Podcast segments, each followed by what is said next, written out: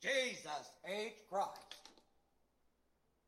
Private Pile, why is your footlocker unlocked? Sir, I don't know, sir. Private Pile, if there is one thing in this world that I hate, it is an unlocked footlocker. You know that, don't you? Sir, yes, sir. If it wasn't for dickheads like you, there wouldn't be any thievery in this world, would there? Sir, no, sir. Get down! Well, now, let's just see if there's anything missing. Holy Jesus. What is that? What the fuck is that? Pile? Sir, jelly donut, sir. A jelly donut? Sir, yes, sir. How did it get here? Sir, I took it from the mess hall, sir. Is chow allowed in the barracks, Private Pile? Sir, no, sir. Are you allowed to eat jelly donuts, Private Pile? Sir, no, sir. And why not, Private Pile? Sir, because I'm too heavy, sir. Because you are a disgusting fat body, Private Pile. Sir, yes, sir. Then why did you hide a jelly donut in your footlocker, Private Pile? Sir, because I was hungry, sir. Because you were hungry.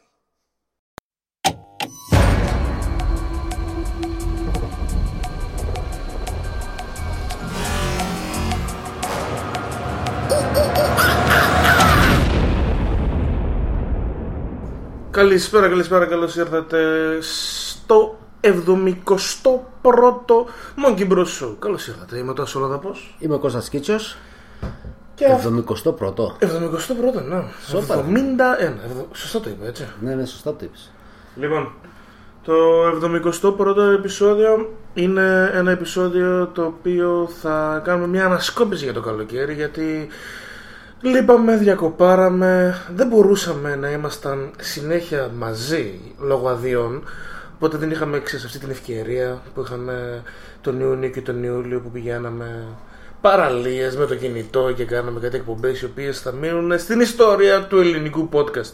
Νομίζω πως ναι, ήταν ε, εκπληκτικές εκπομπές. Ήταν, ήταν, ήταν. Λοιπόν, τα πράγματα αλλάζουν από εδώ και πέρα. Έχουμε να κάνουμε μερικές ε, ανακοινώσεις. Έχουμε να μιλήσουμε για πολλές ταινίες. Έχουμε να μιλήσουμε και για σειρές. Έχουμε να μιλήσουμε και για stand-up comedy. Και όλα αυτά λίγο πριν... ε, λίγο πριν... Λίγο πριν πούμε στον κόσμο τι να αναμένουν για την τρίτη σεζόν του Monkey Bros. Show, Το οποίο έχει αλλάξει ήδη μια φορά όνομα. Και τώρα θα αλλάξει και άλλα μερικά πραγματάκια. Όνομα όχι. Όνομα δεν θα αλλάξει, όχι. Δεν αλλάζει όνομα. Ίσως όμως θα αλλάξουν μερικά πραγματάκια. Θα τα πούμε αυτά προς, ε, προς τη μέση, προς το τέλος. Προς τη μέση κάπου εκεί Προς θα τη δώσουμε μέση. Τέτοιο, ναι. Ε, λοιπόν, και φτάνοντας προς τη μέση, όταν θα αρχίσουμε να μιλάμε γι' αυτά, θα καταλάβουμε και για ποιο λόγο το intro ήταν ένα κλιπ από το Full Metal, Full Metal Jacket του 87. Όπου είδαμε τον... Ε... Πώς το λένε αυτό τον ηθοποιό, ρε, τον ξεχνάω. Δεν θυμάμαι, δεν το θυμάμαι. να σου πω. Είναι αυτός που παίζει στο Daredevil τον κακό. Στο Daredevil παίζει τον κακό; Ναι. Ποιο παίζει τον κακό στο Daredevil, ρε φίλε. Στη σεζόν την πρώτη που παίζει το Kingpin. Σοβαρά μιλάς. Ναι. Ο Ντονόφριο είναι. Ο Ντονόφριο είναι, ναι. Αυτός είναι ποιος ο Private Pile. Ο Private Pile είναι ο Ντονόφριο, φίλε. Σοβαρά μιλάς. Ναι, Έλα, ρε ναι. φίλε. Ακριβώς. Έλα. Δεν φαίνεται έτσι χοντρούλης. Ναι, τώρα, τώρα, οκ, ναι, τώρα το κατάλαβα. Τώρα το που μου ήρθε στο μυαλό, αλλά είναι πολύ μικρός εδώ. Ναι, Πάρα είναι το πολύ 87, μικρός. ρε φίλε. Πολύ- Φαντάζομαι ότι και τώρα δεν φαίνεται τόσο μεγάλος. Ναι, Δεν οκ. το λες και γέρο, το λες εκεί σαραντάρι. Περίπου, ναι, αλλά είναι πολύ μεγάλη. Φαντάζομαι το 87 πώς ήταν. Έτσι, τσουπωτός φαντάρος. Λοιπόν, για να μιλήσουμε στη μέση. Πριν όμως ξεκινήσουμε να κάνουμε τα review μας για Dunkirk, Valerian the City of a Thousand Planets, Baby Driver και Game of Thrones, έχουμε να πούμε δύο-τρεις προτα... προτάσεις. Τι, τι είδαμε ολοκληρωμένο αυτό το καλοκαίρι. Και μας άρεσε, μπορούμε να το προτείνουμε. Είναι επιλογές νομίζω που μπορούν να σε κρατήσουν. Μμμ. Είχαν το ενδιαφέρον τους κάθε μία. Και φυσικά φαντάζομαι ότι μέσα σε αυτές που θα πούμε έχουμε άλλες τόσες, όμως τις κόψαμε για να μην πάει η εκπομπή στο τρίωρο. Ναι. Αυτά που θα προτείνουμε τώρα είναι και αυτά τα οποία πρέπει, πρέπει να τα τσεκάρεις. Εννοείται. Βέβαια ήταν και ένα καλοκαίρι που ήταν λίγο Πεσμένο. φτωχό. Καλά, ναι, ρε. Πολύ φτωχό. Στην Αμερική λέει έχουν το χειρότερο box office τα τελευταία 25 χρόνια και βγαίνουν τα στούντιο και κράζουν το Rotten Tomatoes. Γιατί όχι δεν- όχι γιατί οι ταινίες σου είναι για τον μπούτσο. Δεν κάνει καλές κριτικές. Ακριβώς. Οκ. Ακριβώς. Και μετά βγαίνουν οι αναλύσεις και δείχνουν ότι πολύ απλά δεν έχει αλλάξει τίποτα το Rotten Tomatoes και απλά η ταινία σου είναι για τον μπούτσο. Η ταινία σου είναι για τον μπούτσο. Η κριτική ποτέ δεν αλλάζει κάτι. ρε Φίλε. Αν αλλάξει κάτι, μπορεί να τα αλλάξει προς το καλύτερο μόνο. Κοίτα, η αλήθεια είναι ότι ρε φίλε, ένα site το οποίο ξεκίνησε site κριτικές ταινιών έχει φτάσει πλέον να είναι ένα από τα πιο ε, όπου κι αν πας για ταινίες να χωθείς στην Αμερική θα το δεις Οκ, στα iTunes Έχουν Είναι. μια επιρροή του στυλ, ρε παιδί μου, ότι στο χώρο του θεάματος όσον αφορά τα site ε, κριτικής κινηματογράφου και θεματικής κινηματογράφου. Ναι, ρε, εσύ, εννοείται ότι έχουν μια, ε, μια επιρροή, αλλά αυτή η επιρροή δεν φτάνει μέχρι τα εισιτήρια. Γιατί ταινίες που έχουν 99% fresh, όπως το Planet of the Apes, το War for the Planet of the Apes, πήγε πολύ χάλια. Ναι, δεν, δεν περπάτησε όπως περιμέναν ότι θα περπατήσει. Transformers που είχε, παίζει να είχε μία ντομάτα όλο- Είχε όλο ένα και όλο, 1%. 30%, 20% κάτι ξέρω εγώ. πήγε σ- πέρασε τα 100 εκατομμύρια. Ε, πήγε πολύ χάλια σε σχέση με όλα τα προηγούμενα Transformers, αλλά πάλι όμως Αλλά τα πάλι έβγαλε. πήγαν. Η αλήθεια είναι ρε φίλε ότι οι ποζεράδες θα πάνε. Ναι, εντάξει, εννοείται. Αυτό είναι δίκιο. Έχω- στανταράκι θα πάνε. Σκέψου, θέλεις να το συζητήσουμε αυτό λίγο; Να. Ένα από τα δ- δύο από τα μεγαλύτερα franchise του κόσμου είναι φτιαγμένα για ποζέρια. Να σου πω ποια είναι αυτά τα δύο. Για πες. Fast and Furious. Δεν υπάρχει πιο ποζερό Οκ, ναι. Και, και το Transformers, το οποίο είναι αμάξια που μεταμορφώνονται σε ρομπότια. Δηλαδή εντάξει. Γαμώ. ναι. Στα χαρτιά το Transformers είναι το πιο επικό. ε, φ- η πιο επική ιδέα που υπάρχει στην ιστορία. Ε, ο- Επειδή το βλέπαμε μικρή βασικά είναι πιο επική. Ε, γιατί Έχεις εκεί ρε την Καμάρο να μεταμορφώνεται σε Ναι, είναι κίτρινο πολύ ρομπότι cool. και να ρίχνει ξύλο. είναι πολύ cool στο πρώτο Transformers. Μετά είναι. ε, φ, εντάξει, λίγο μπλε, ξέρω εγώ. Ε, είναι διάφορα πράγματα, ναι. Βέβαια, έχει, νομίζω Και- ότι έχει να κάνει πιο πολύ με το. Όχι με, το, με τους Transformers, με τους σκηνοθέτη. Ο τύπος Υπάρχει η διαφορά μεταξύ παράδειγμα του Νόλαν και του Μπέι. Η διαφορά Ε, είναι πολύ ξεκάθαρη. αυτός, τη διαφορά θα τη δεις Γιατί και οι δύο είναι ανάμεσα- blockbuster σκηνοθέτες. Μέσα, οκ. Αλλά η διαφορά τη δεις σε δύο σκηνοθέτες που σκηνοθετούν ρομπότια να παλεύουν μεταξύ τους. Βάλε τον Michael Bay για Transformers και τον ε, Del Toro με το, Pacific με το Rim. Pacific Rim. Ε, δεν! Ο Del Toro είναι, είναι άλλη φάση. Είναι άλλη Μία φάση. ταινία. Απλά ο Ντελτόρο ποτέ δεν ήταν blockbuster τρελός. Ποτέ δεν κατάφερε να κάνει τρελό blockbuster. Δεν, δεν κατάφερε να κάνει επιτυχία πρακτική. Το Pacific Ναι. Rim είναι blockbuster. Εγώ γι' αυτό ανέφερα τον Νόλαν γιατί σαν blockbuster ο Νόλαν κάνει blockbuster χωρίς να χρειάζεται να σου εξηγεί κάθε 2-3 δευτερόλεπτα τι γίνεται στην ταινια Αφορά τέτοιο κοινό οι ταινίες του. Και του Michael Bay οι ταινίες πρέπει κάθε τρεις και λίγο, ακόμα και όταν βλέπεις αυτοκίνητα να μεταμορφώνονται σε ρομπότ και να πλακώνονται, να σου εξηγεί τι γίνεται και τι κάνει. Είναι για τέτοιο κοινό οι ταινίες. Είναι ξεκάθαρο το τέτοιο. Στο ένα θες όχι μασημένη τροφή, πιο μασημένη δεν γίνεται. Και στο άλλο πρέπει να συλλέξεις μόνος τους καρπούς, ας πούμε. Εν τω μεταξύ στα κινηματογραφικά νέα έχεις τσεκάρει τι έχει γίνει τελευταία; Κάτι στο, στον κόσμο της Marvel, στον κόσμο της DC Κάτι Ε, μπαχαλάκια κοίτα, νομίζω Η, η Marvel είναι μια κολοκουρδισμένη μηχανή. Συνεχίζεις. Κολοκουρδισμένη Καλό κολοκουρδισμένη. ε, απ' την άλλη η DC δεν ξέρει τι να κάνει. Δεν ξέρει τι να κάνει καθόλου. Ε, τώρα λέει ότι θα έρθει ο Σκορτσέζε να κάνει origin του Joker που δεν θα έχει καμία σχέση με όλο το universe. Και θέλουν να πάρουν και τον ε, τον Ξανθούλη πώς το λένε του Τιτανικού. Το Leonardo του DiCaprio DiCaprio ναι. Να κάνει τι ο DiCaprio τον Joker Το Joker ναι ρε φίλε.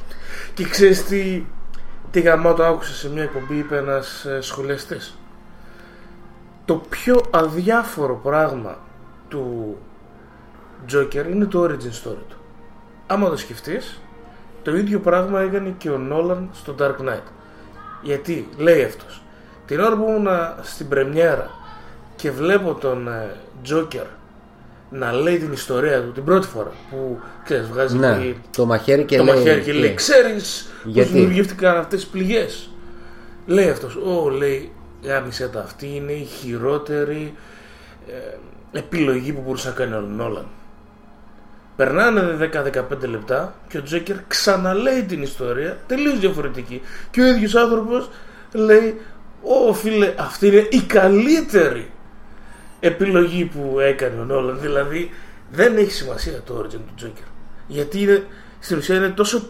τρελός που δεν χρειάζεται να σκεφτείς γιατί έγινε τρελός. Αλλά τι γίνεται τώρα που είναι τρελός. Τέλος πάντων Ντικάπριο στα 45 του να παίζει έναν νεαρό Τζόκερ. Εντάξει. Κοίταξε, νομίζω έχουμε δει και χειρότερα. ήδη ότι, ότι έχει αρχίσει αυτό που λέμε η αρχή του τέλους ας πούμε αυτού του είδους των ταινιών για μένα. ε, Εις πρακτικά ναι μπορεί να τραβήξουν ρε παιδί μου αλλά έχει κουράσει τόσο πολύ αυτό το πράγμα και έχουν φτάσει σε τέτοιο σημείο που ακόμα και κάποιος που έχει καμιά ιδέα λίγο διαφορετική να τον διώχνουν από τα projects αυτά δεν ξέρω ο Watiti τι θα κάνει. Ο Ατίτη στο Thor, το Ragnarok. Αλλά σπάσει. από εκεί και πέρα φαίνεται ότι κουράζει πολύ και φαίνεται ότι αρχίζει μια πτώση. Γιατί ε, δεν είναι ότι το βλέπουμε εμείς από τις εισπράξεις των ταινιών το βλέπουμε στις μεταξύ μας κουβέντες. Ε, φίλε όμως, Πέρα το από Wonder εμένα Woman- με σένα, ρε παιδί το μου, Wonder ε, Woman είναι πρώτος στο box office στην Αμερική είναι εντάξει, οκ, τώρα να το αναλύσεις να δεις ποιοι πήγανε και το είδανε ηλικιακά, ποιοι πήγανε και το είδανε, τι, πώς το προμοτάρανε ότι ήτανε, τι ήτανε, ε, παίζει πολλά. Στην ουσία ήταν μια απλά καλή βαρετή ταινία. Δεν ήταν κάτι άλλο. Δεν, δεν, δεν θα το δεις δεύτερη φορά, δεν υπάρχει περίπτωση ας πούμε, να το δεις δεύτερη φορά. Ούτε καν την εισαγωγή. Άντε πες την εισαγωγή το πρώτο 20 λεπτό μπορεί και να το δεις, αλλά κατά τα άλλα δεν υπάρχει περίπτωση να σου Γυμνός, ε. Αλλημένος με λάδι. Καλυμμένος με λάδια, baby.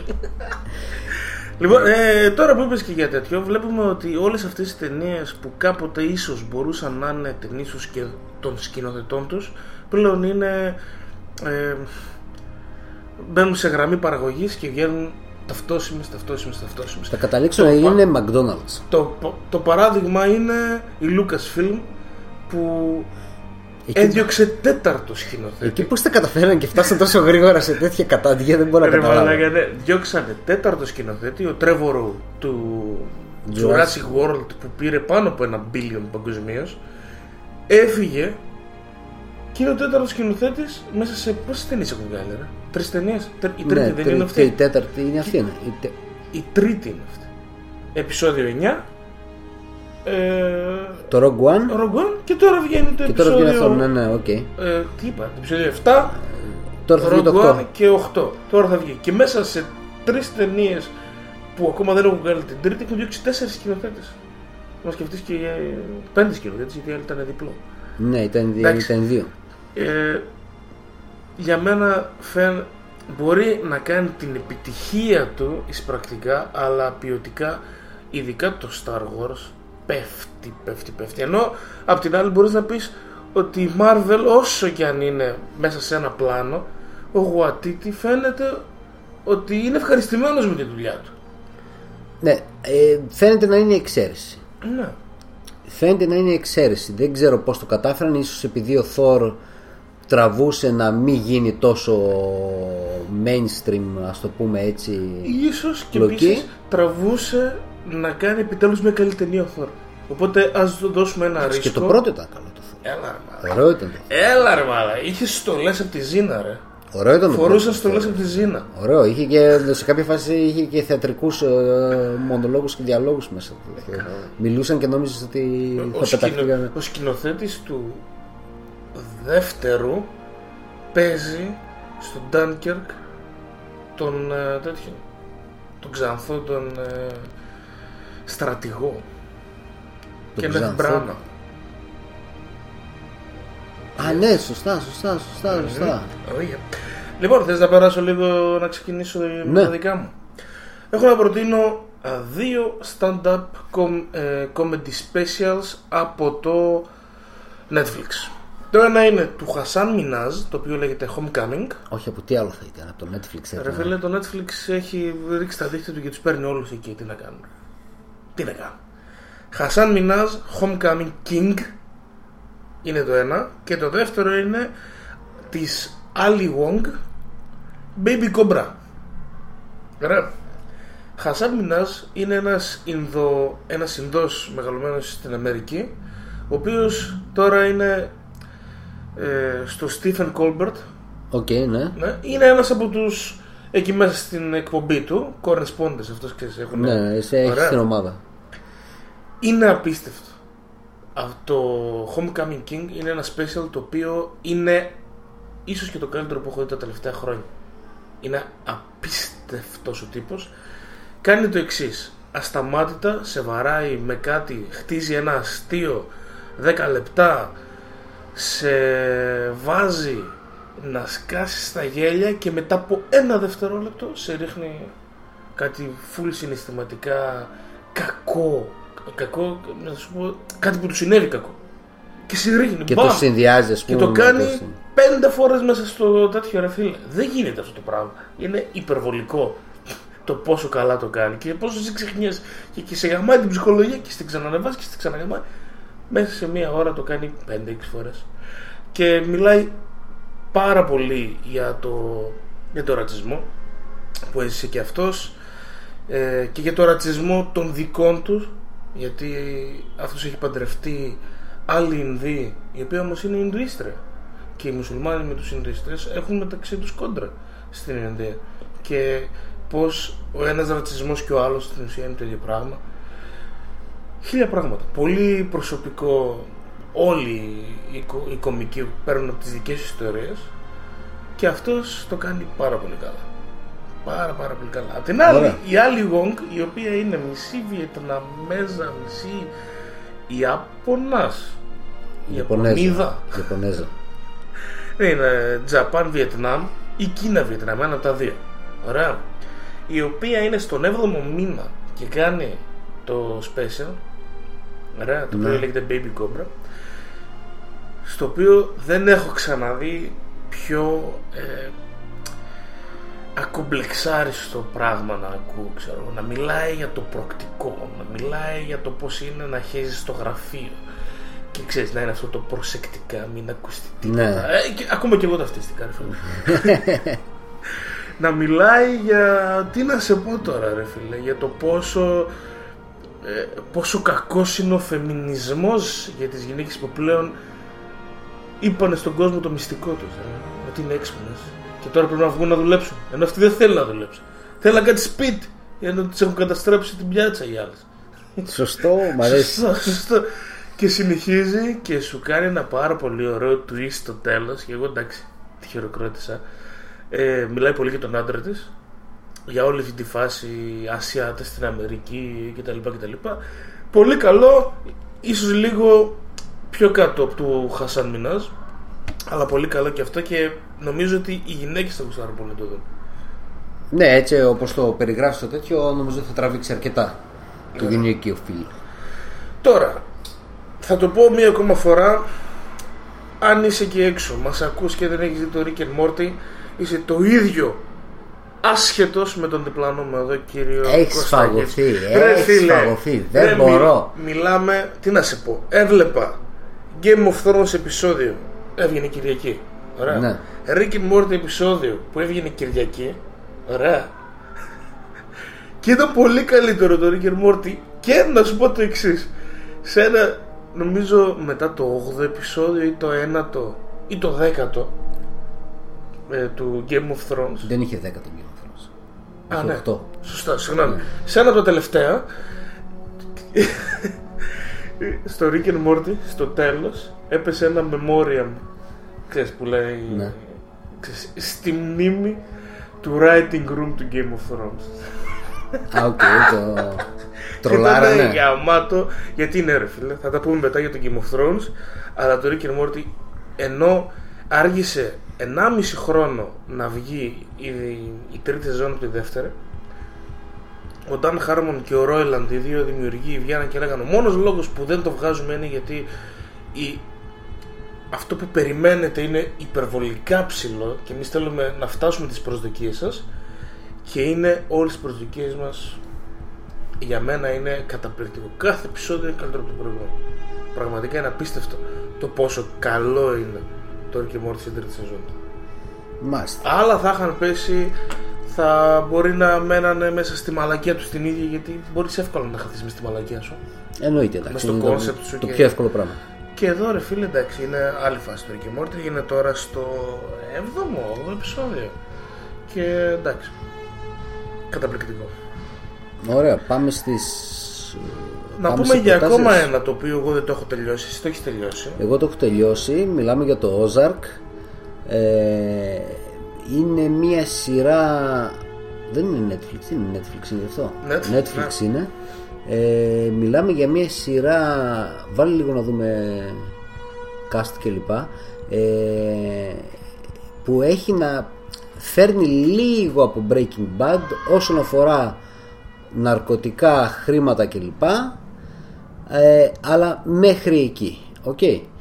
Δεν έχει μετά περισσότερες ομοιότητες. Δ- Έχει κάποια χιουμοριστικά πολύ υποχθόνια έτσι χώνονται αριστερά και δεξιά κάποια σημεία ε, έχει αρκετά σκοτεινό, σκοτεινή ατμόσφαιρα έχει ένα πολύ καλό πρωταγωνιστή τον Jason Bateman, Bateman, ο οποίος ο οποίος- έχει σκηνοθετήσει και αρκετά επεισόδια Ναι, και ο οποίος είναι κωμικός έτσι. είναι κωμικός και Έχει παίξει στο Horrible Bosses.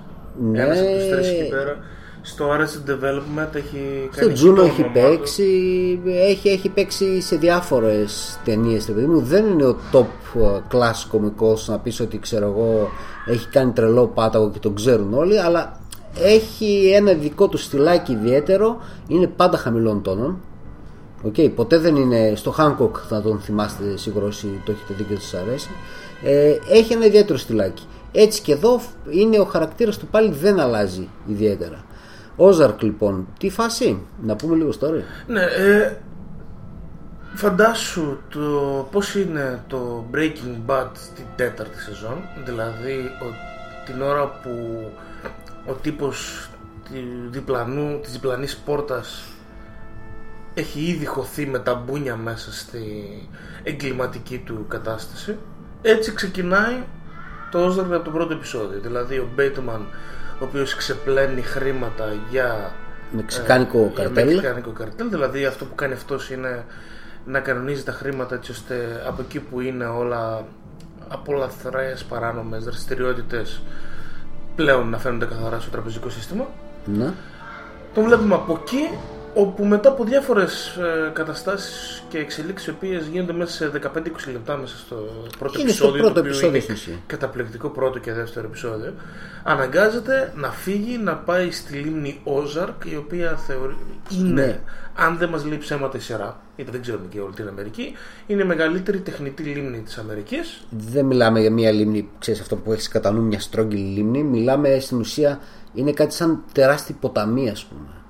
Είναι δεδαλώδες το τέτοιο, δεν είναι μια στρογγυλή λίμνη. Ναι, είναι- έχει πολλά παρακλάδια αριστερά και δεξιά. Έχει νησάκια, νησίδες, έχει ακτές, ακτογραμμές που βγαίνουν ε, ε, μέσα στη λίμνη. Το οπότε, έψαξες. οπότε ε, από τη σειρά που το βλέπεις όταν σου έχει κάποια πλάνα μεγάλα, ρε παιδί μου, που βλέπεις ότι έχει πολλά λιμανάκια και σπιτάκια και ειδικά ε, εμπορικές δραστηριότητες μέσα στη λίμνη.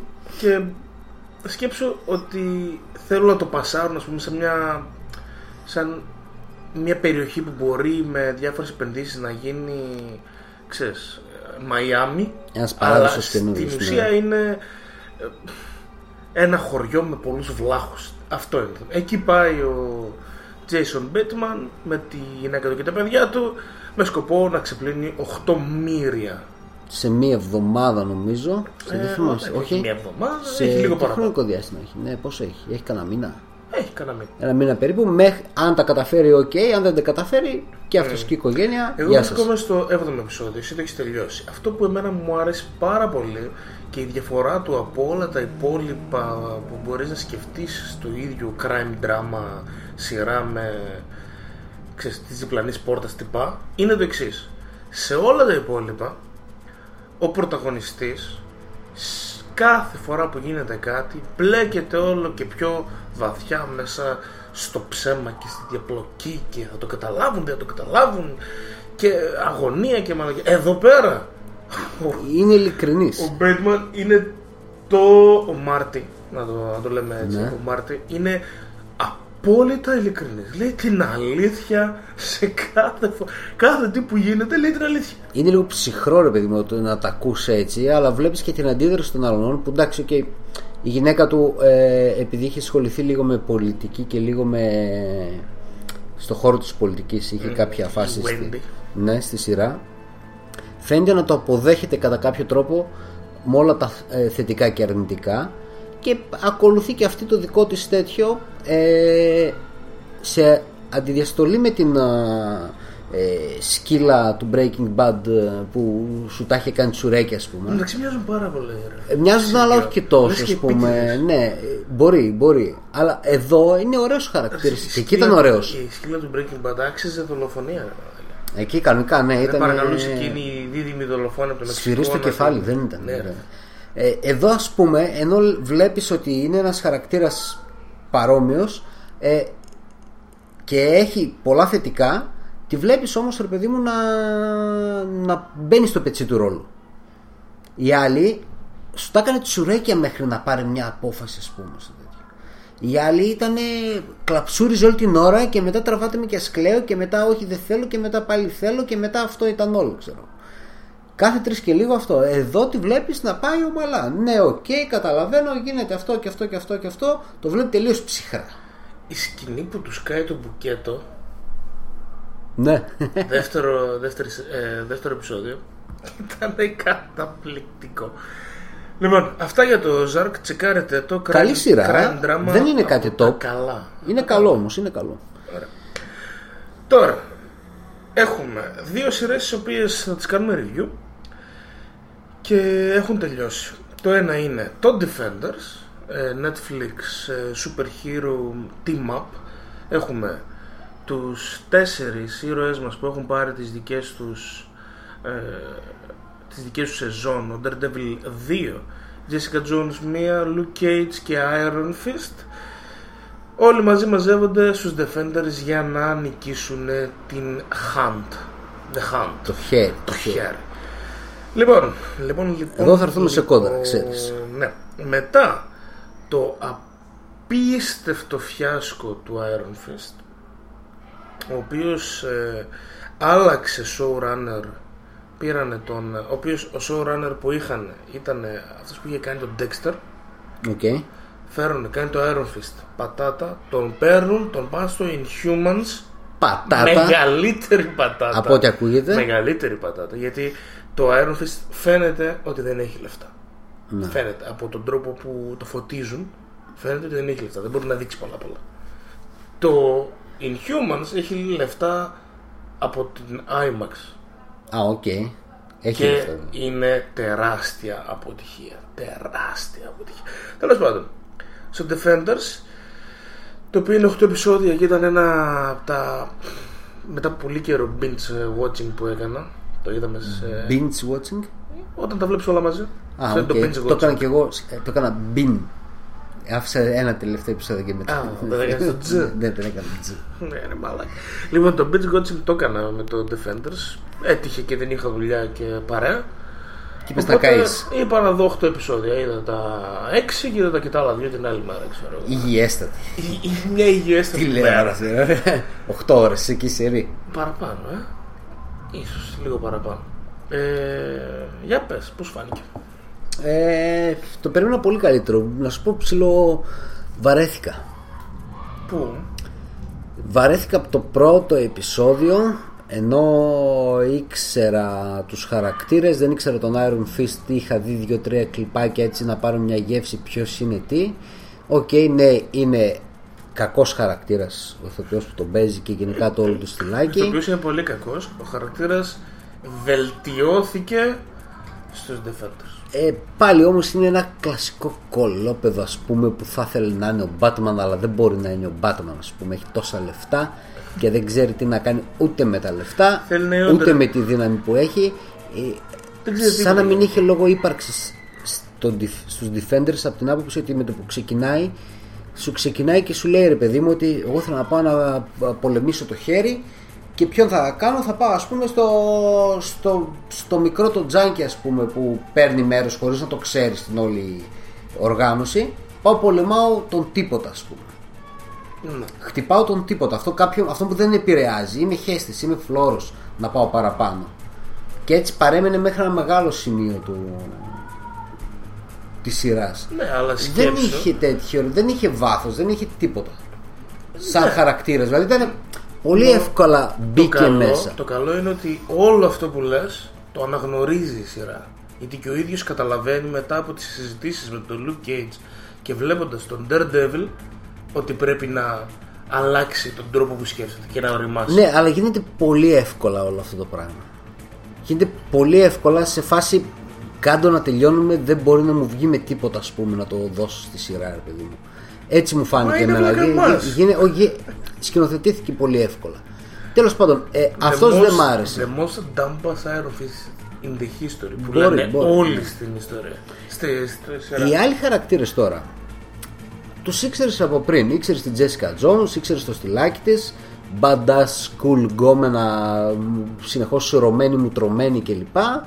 Ε, ήξερες τον Luke Cage και αυτός ξέρω εγώ cool τύπος ε, λίγο αυτή η ηθική του ξέρω εγώ είναι θα τον συναντήσεις και σε μια εκκλησία να προσεύχεται ας πούμε πιστεύω έχει λίγο μια ηθική έτσι ξέρεις λίγο αφελής ξέρω εγώ, λίγο έχει μια αφέλεια στην ηθική του Έχει μια φίλα. ε, έχει τον Daredevil που είναι ο πιο ενδιαφέρον χαρακτήρας για μένα Μετά γιατί από δύο σεζόν. παλεύει συνέχεια με τον είναι. εαυτό του τι θέλει και τι δεν θέλει και είναι ο πιο καλός χαρακτήρας και επειδή έχεις αυτούς τους τρεις χαρακτήρες και περιμένεις ότι αυτοί θα δ- σηκώσουν όλη τη σειρά στην πλάτη τους αποτυχάνουν και οι τρεις με εξαίρεση τον Daredevil ίσως οι άλλοι δύο είναι νομίζω απλά για να υπάρχουν και να τους βλέπεις και να Εσύ- ξέρεις ότι παίζουν ναι, σκέψου. δεν έχουν ρόλο δεν έχουν ατάκες δεν έχουν κάπου να σηκώσουν τη σειρά πάνω τους να πούνε κάτι να πεις ναι ή να κάνουν κάτι για να σε τραβήξει.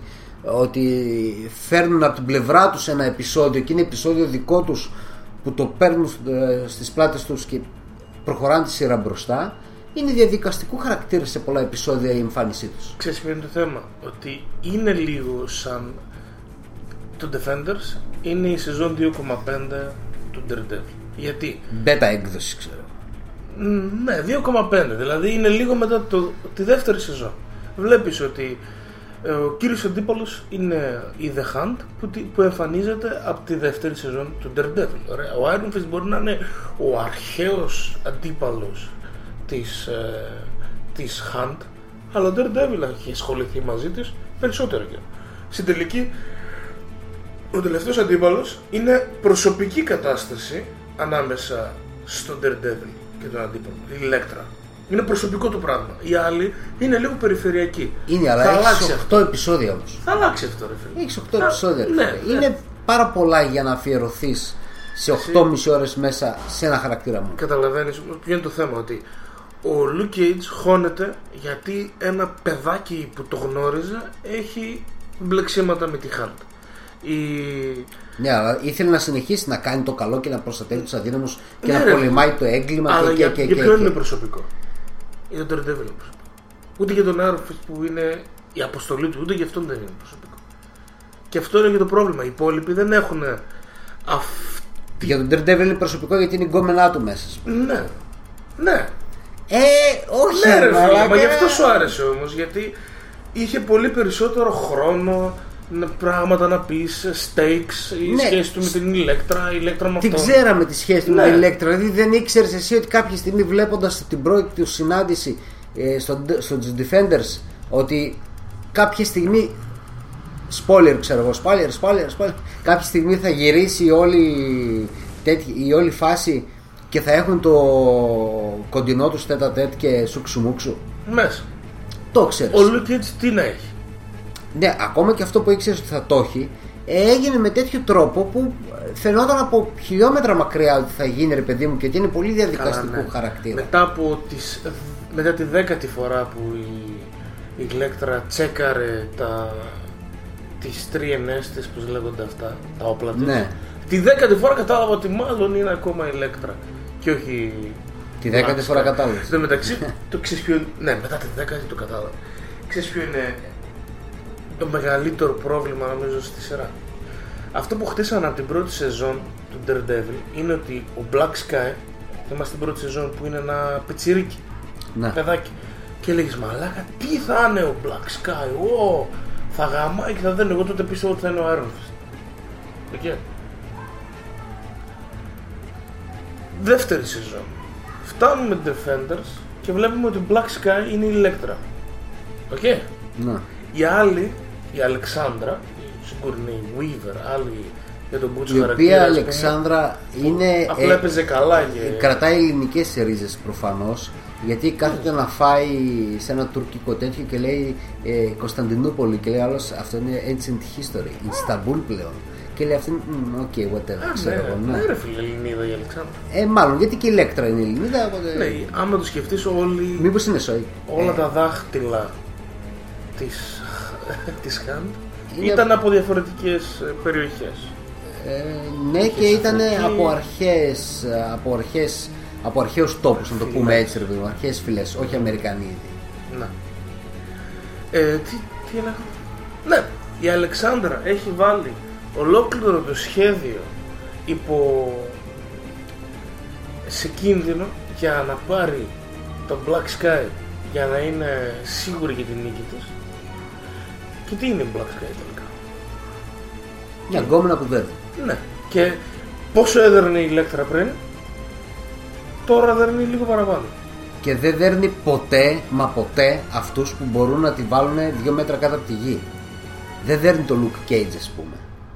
Οκ. Σε όλη τη σειρά είναι δύο λεπτά που έρχονται αντιμέτωποι κι αν. Μία να της δώσει έτσι ένα μπαμ, ξέρω εγώ, γιατί ο Luke Cage, ο Iron Fist μπορεί να σκοτωθεί. Η Jessica Jones επίσης.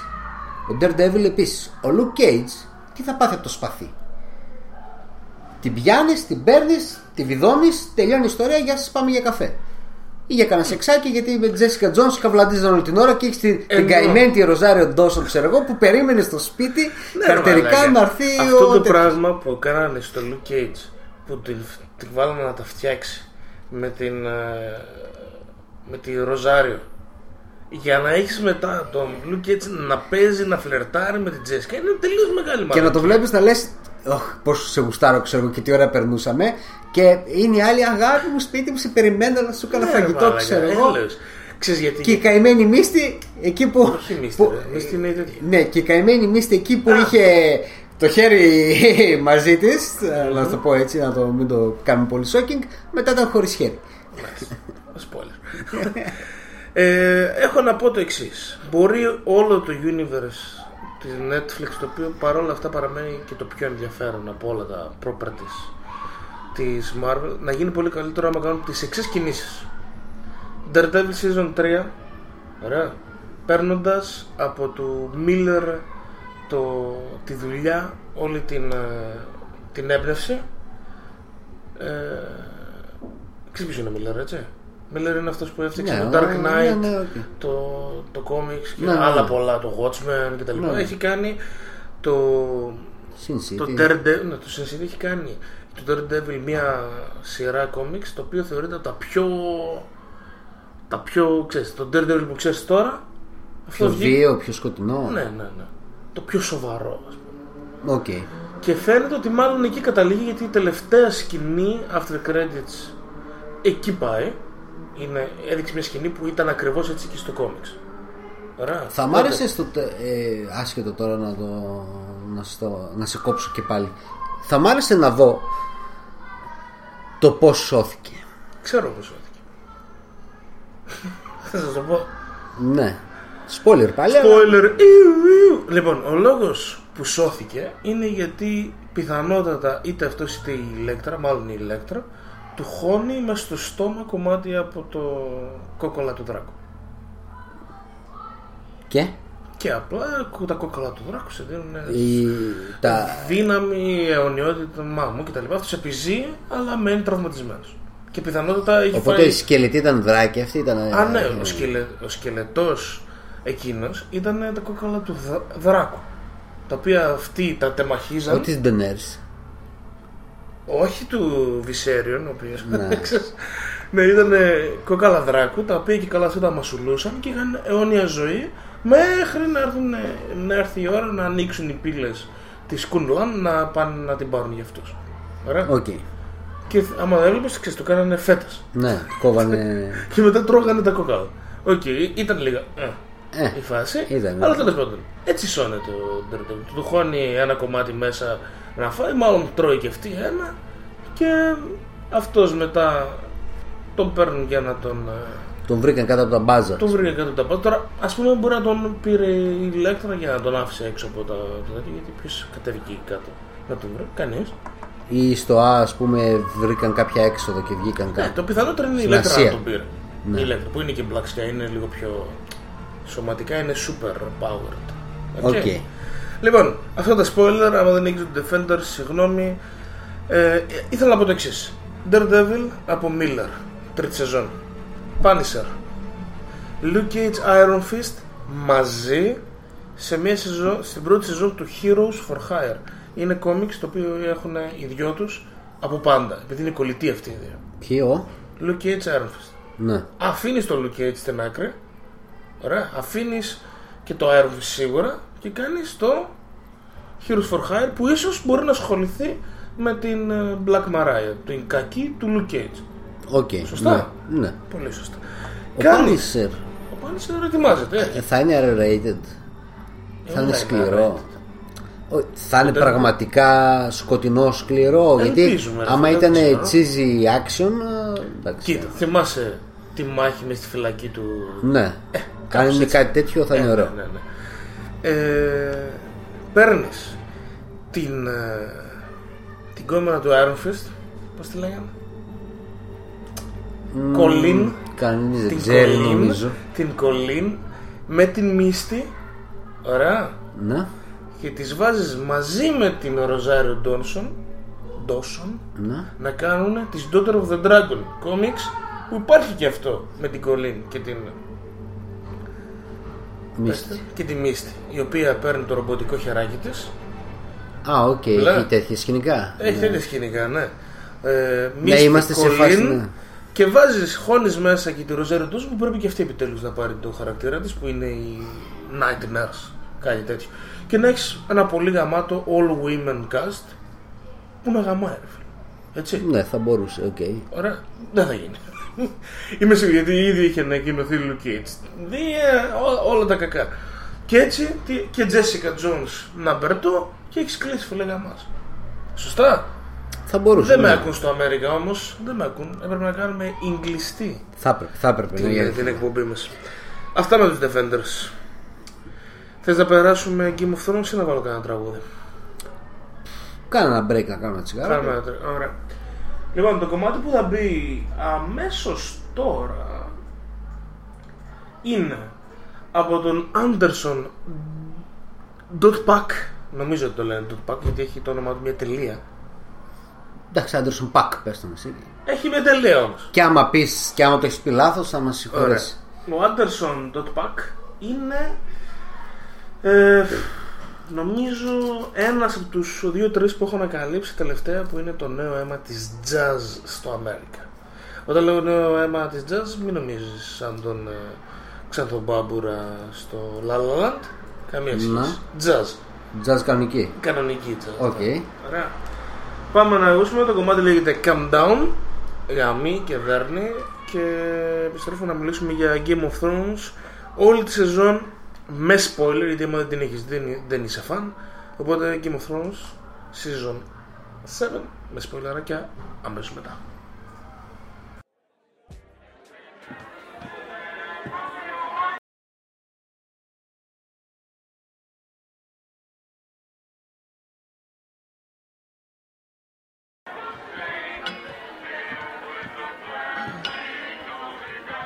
Y'all niggas got me hot.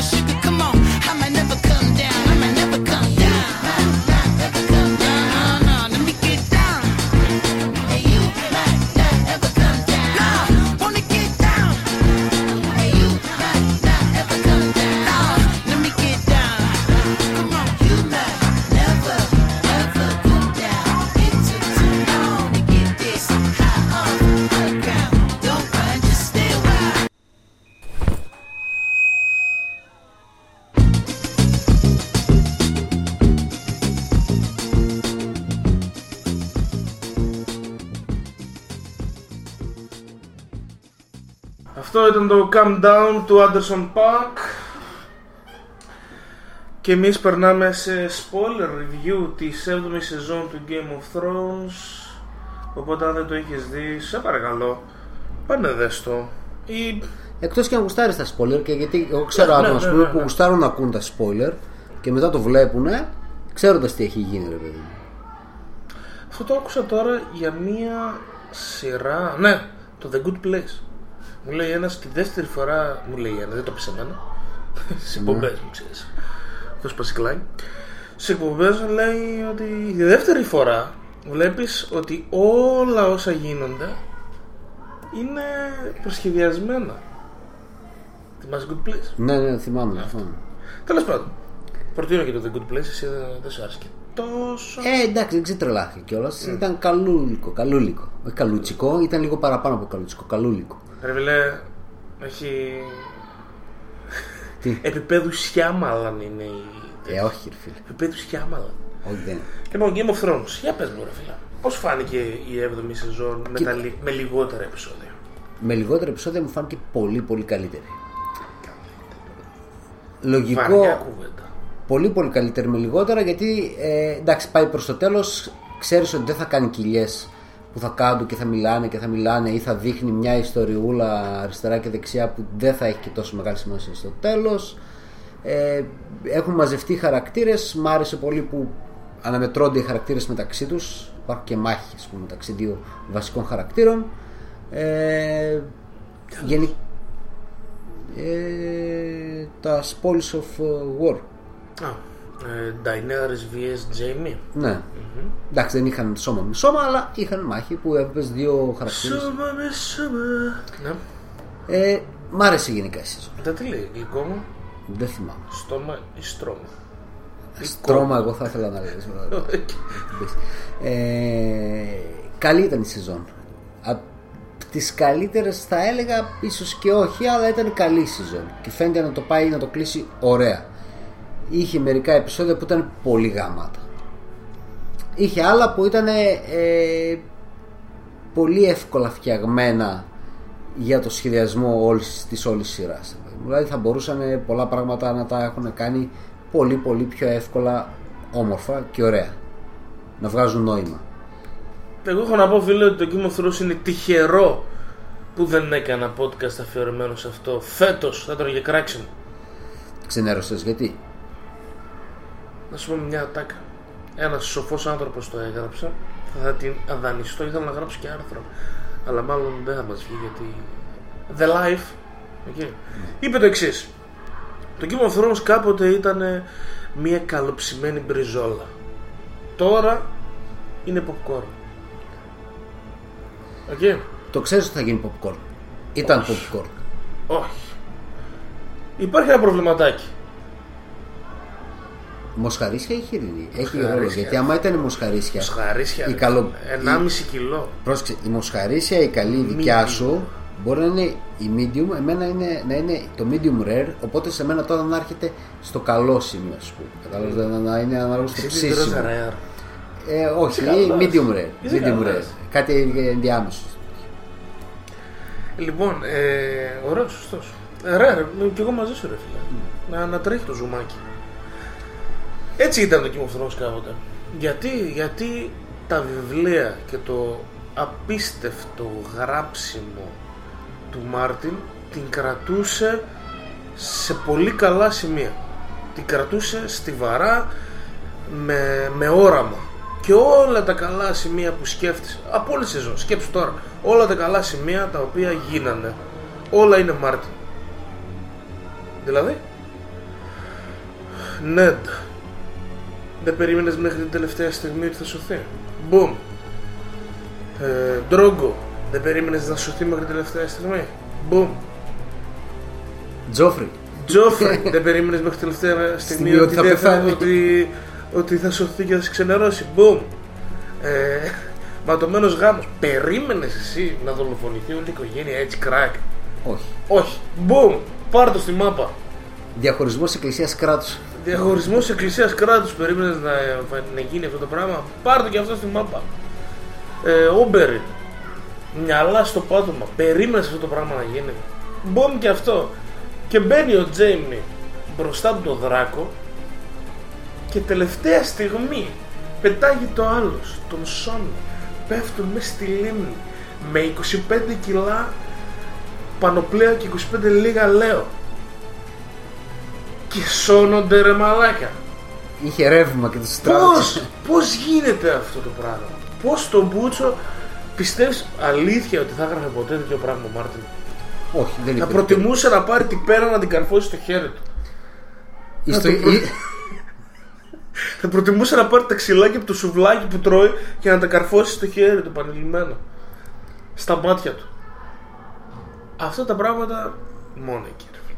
Ρε φίλε. Μόνο όταν, δε- μόνο όταν πλέον ο- ο Μάρτιν είπε αράζω, κάντε ό,τι γουστάρετε, πάρτε δύο-τρία στοιχεία για να το πάτε μόνοι σας και το, πού το πήγαν, το πήγαν ώστε 6 σεζόν να γράφουν μια πολύ καλή σειρά. Ο κόσμος τώρα να περιμένει πράγματα. Περιμένει τώρα, αυτό είναι πράγματα τα οποία ο κόσμος τα θέλει. Αλλά το Game of Thrones το γουστάρεις γιατί δεν σου δίνει αυτά που θέλεις. Τώρα σου έδωσε μια σεζόν με όλα αυτά που θέλεις. Η Daenerys για μένα με τον Τζον. Ο Τζον είναι Ταργκάρι... ε, είπαμε, spoiler έτσι. Ναι. Spoiler, ωραία. Η... Καλά, και να μην, ήταν, και να μην είχαμε πει, έχει τρέξει τόσο πολύ στο ίντερνετ Καλά, ναι. που ναι, έχει γίνει Ε, τη στιά του. δ- Δράκος από πάγο. Πάρ' τον κι αυτόν. Ό,τι θέλεις στα έχει δώσει και εσύ λες αχ τι ωραίο που ήταν. Αλλά δεν θα σου αρέσει. Σ- Μα, μακροχρόνια. Το η επόμενη σεζόν θα είναι πολύ κακή. Κακή ποιοτικά θα σου... Θα είναι σαν Transformers ένα πράγμα. Κοίταξε, εγώ δεν έχω διαβάσει τα βιβλία. Για μένα ήταν πολύ καλή Τίποτα. popcorn σειρά. Τίποτα από αυτά που έχει μέσα Ναι, στο τέτοιο δεν γιατί είναι ανέφερες αυτά που μέχρι την πένα του Μάρτιν. Μέχρι το σημείο που ήταν η πένα του Μάρτιν πήγαιναν καλά τα πράγματα. λέει. Ε, μα και στη σειρά το ίδιο πράγμα. Και στη σειρά το ίδιο πράγμα. Θες Ωραία. να το πάρουμε... Εμένα να μου άρεσε αναλύσουμε που ένα ήταν πράγμα; Popcorn φάση, αλλά ήταν καλό popcorn φάση. Δεν είναι κακό να είναι popcorn φάση. Ρε εσύ. Αρκεί να είναι εντάξει. Εξήγησέ μου πώς αν δεν ήταν τόσο καλή η ηθοποιία του Little Finger στη, την ώρα της εκτέλεσής του θα ήταν, μια, ε, θα ήταν ένα πάρα πολύ κακό arc από την αρχή μέχρι το τέλος σκέψου το λίγο Ναι, σπαταλάμε 4-5 επεισόδια μόνο σε ε, King's Landing, Daenerys και τα λοιπά βίες ε, και το άλλο ήταν Winterfell. Ωραία. Η Άρια πάει συναντιέται με την ε, με τη Σάνσα και προσπαθούν να μας πείσουν ότι έχουν κόντρα μεταξύ τους. Τι λες ρε μαλάκα; Δεν γίνεται να το κάνεις αυτό. Θα χάσεις όλο το Stark. Τι- το τι σημαίνει Stark θα χάσεις άμα γίνει αυτό το πράγμα; Γιατί η Stark είναι η Stark. Δεν μπορεί να τους βάλεις να πλακωθούν μεταξύ τους με, το- με αυτόν τον τρόπο. Ωραία. Να απειλεί η Άρια την αδερφή της, όσο και να μην συμφωνούν, δεν γίνεται αυτό να, μου- να με πείσεις ότι συμβαίνει. Οπότε ήμουν σίγουρος το τι θα γίνει στο τέλος. Επίσης, η Σάνσα δεν γίνεται να με πει σε μένα ότι παραμένει χαζή. Δεν γίνεται αυτό. το έχει δείξει στις προηγούμενες Το έχει σεζόν δείξει. ότι έχει οριμάσει κατά κάποιο τρόπο. Ακριβώ. Πας να με πεις ότι ο Little Finger, ας πούμε, Ακόμα κρατάει τα ενία. ναι, και- ή ότι η Άρια πέφτει στην παγίδα του Little Finger, δηλαδή η ίδια η δολοφόνος που αλλάζει πρόσωπα, έπεσε στην παγίδα, δηλαδή την κοιτούσε από τις σκιές. Πια αυτή που θα έπρεπε αυτή να κοιτάει από τις σκιές. Δηλαδή, πολύ εύκολο όλο ρε μάνα. Όλο αυτό θα έπρεπε να είναι όλο σεζόν 10 επεισοδίων να χτίζεται για να πιστέψω ότι μπορεί και να γίνει η αλλαγή στο τέλος από τη Σάνσα να λέει «Ε, Littlefinger εσύ είσαι αυτός ο οποίος κατηγορείται και να πω «Ω μαλάκα». Όχι, τώρα ήμουν αυτός. Ναι, οκ. Κοίτα, ε, ήταν δευτερεύον ε, ιστορία για μένα. Εγώ τον περίμενα να σου πω να έτυχε να πεθάνει καλύτερα. Καλύτερα εννοώ χειρό, με χειρότερο τρόπο. Ναι, ρε φίλε, αλλά Ε, απ' την άλλη λες ήταν δευτερεύον plot, αλλά ήταν το δεύτερο από τα δύο. Όλη η σεζόν ήταν κομμένη και είχε δύο plot. Το ένα είναι τι κάνουμε με τον Night King, το άλλο είναι τι κάνουμε στο Winterfell. Δεν είχε τίποτα άλλο σεζόν. Ωραία, Ήταν ναι. πολύ κακό το δεύτερο. ήταν σίγουρα κατώτερο των προσδοκιών, ρε παιδί μου. Ενώ το πρώτο που είναι πολύ ωραίο σαν σκηνές μάχης δράσης πάρα πολύ ωραίο σκέψου λίγο εδώ τι γίνεται. Όλο το θέμα είναι να πάμε να φέρουμε ένα γαμμένο ζόμπι για να πείσουμε την Σέρση. Ναι. για αυτό το λόγο θυσιάζουν ένα δράκο θυσιάζουν κόσμο που πεθαίνει θυσιάζουν χρόνο ενώ θα μπορούσε να πάει άλλη με τους δράκους να σκοτώσει τη Σέρση να τελειώνουμε να πηγαίνουμε όλοι μαζί να νικήσουμε το υπέρτατο κακό και να μην θυσιάσει τίποτε ο δράκος Ε, Αυτό δεν θα ήταν πολύ. πολύ τι Χάλια. λογικό Όχι. κάθονται όλοι μαζί να αποφασίσουν τι Είναι λογικό αυτό που τους στείλουνε- λένε όμως. Μην πας να κάψεις μια πόλη ολόκληρη, ας πούμε. γραμμές εγώ από την άλλη ξέρεις τι θα έκανα θα πήγαινα με τους δράκους απ' έξω Θα πήγαινες στα τυφλά με τους Θα δράκους, πήγαινα στα με τους δράκους κρυφά. απ' έξω και τους έλεγα στο λαό που μέσα έχει ένα εκατομμύριο πάνε φέρε μου τη Σέρση έξω. Και το κάνα. Κάπως έτσι. Είχε τα αρνητικά του. Δεν ήταν ότι δεν είχε τα αρνητικά του. Δεν ήταν ότι ήταν η καλύτερη σεζόν. Δεν ήταν η καλύτερη σεζόν. Αλλά εδώ που έχει πάει η σειρά ε, περιμένεις να δεις πατάτες μέσα. Εγώ ας πούμε είδα. Εντάξει, οκ, το σκηνικό με το Littlefinger δεν το έδωσα τόσο πολύ σημασία να σου πω την αλήθεια. Ναι, δεν ήταν από τα καλύτερα δε, που μπορούσε να σου δείξει. Είχε ελαττώματα, ωραία. Εμένα ας πούμε πιο πολύ με ξένισε το σκηνικό που πεθαίνει ο Δράκος και το πώς πεθαίνει ο δράκος και το τι τέτοιο. Ε, πιο τεχνικό ρε παιδί μου πιο απλοϊκό στη φάση του. Εγώ δηλαδή μπορώ να ένα σταθερό στόχο τον πετυχαίνω. Δεν είμαι ο καλύτερος στη σκοποβολή αλλά τον πετυχαίνω. Ένα ιπτάμενο στόχο που ok, ε, μιλώντας με ένα φίλο ε, με τον Χρήστο ε, μου είπε το σκεπτικό του ότι οκ, ο ένας ήταν σταθερός πλέον δεν υπήρχε κίνδυνος να κάψει το Night King να το σκοτώσει ή οτιδήποτε. Ο άλλος που πετούσε μπορεί να έρθει, μπορεί να έρθει κατά πάνω του και να του τελειώσει.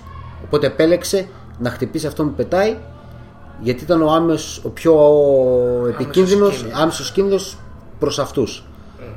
Δεκτό να σου πω ναι οκ το δέχομαι αλλά και πάλι είναι ευκολία. Ο τρόπος που έγινε ήταν θεαματικός μεν ε, σαν πρώτη κίνηση κοιτάς να ρίξεις αυτούς που είναι εκεί σταθεροί είναι όλοι μαζεμένοι τους έχουν περικυκλώσει τα ζόμπι ρίχνεις το, το δόρυ χτυπάς το δράκο πάνε σκοτώνουν το Snow σκοτώνουν τον Daenerys τελειώνει η ιστορία γεια σας φύγαμε Όπως το σκηνοθετήσανε, μιλάμε. Ωραία, όπως ήταν γραμμένο το σενάριο. Για μένα θα πρέπει να είναι τελείως διαφορετικά γραμμένο, να είναι πιο σωστά. Να πάει σε άλλη φάση. Δεν μιλάω για το χρονικό διάστημα που έτρεξε ο άλλος, πήγε στο τείχος, έστειλε το γράμμα, πήγε το κοράκι, γύρισε πίσω, έκανε, έρανε, ξέρω, φάγανε ενδιάμεσα, κοιμηθήκανε και λίγο. Ε, οι άλλοι ήταν εκεί πέρα στο βράχο πάνω και, πέρασε πέθανε- πόση και μία πέθανε- μέρα Και πέθανε ο Θόρος από τη βαρεμάρα. και πέθανε όλος από τη βαρεμάρα του. Ούτε για το σκηνικό ότι ο Σνόου, ξέρω εγώ, εκεί που έχει ένα ζομπάκι, ξέρω εγώ, εδώ δίπλα, αντί να σε- ανεβεί πάνω στο δράκο και να σηκωθούν να φύγουν, λέει Κάτσε να πάω να σκοτώσω κανένα δεκαριά ακόμα. Ενώ ο άλλος έχει ρίξει με το δόρυ το τέτοιο, το δράκο. Αντί να ανεβεί πάνω να σηκωθούν να φύγουν, πρέπει να μου τον κάνεις να παγιδευτεί εκεί πέρα για να εμφανιστεί ο άλλος από το πουθενά. Ερώτηση. Γιατί έτσι να εμφανιστεί από το Ερώτηση. πουθενά; Ερώτηση. Πες μου λίγο. Θεωρείς τη Σέρση χαζή; Ε, φυσικά και όχι. Όλο το πλάνο της είναι ηλίθιο μέχρι τέρμα. Το πλάνο της είναι να πάνε οι άλλοι πάνω να χάσουν από το Night King και να έρθουν μετά δύο εκατομμύρια νεκροί μέσα στο Westeros και αυτή να κλειστεί μέσα στο, μέσα στο King's Landing. Είναι. Τι ηλικιότητα είναι αυτή. Κοίταξε, εγώ νομίζω ότι απλά στην παράνοια που έχει πλέον, γιατί είναι παρανοϊκή, ε, έχει, μέρη, έχει εν μέρη κάποια εξυπνάδα, αλλά δεν έχει την εξυπνάδα του πατέρα της να το χειριστεί.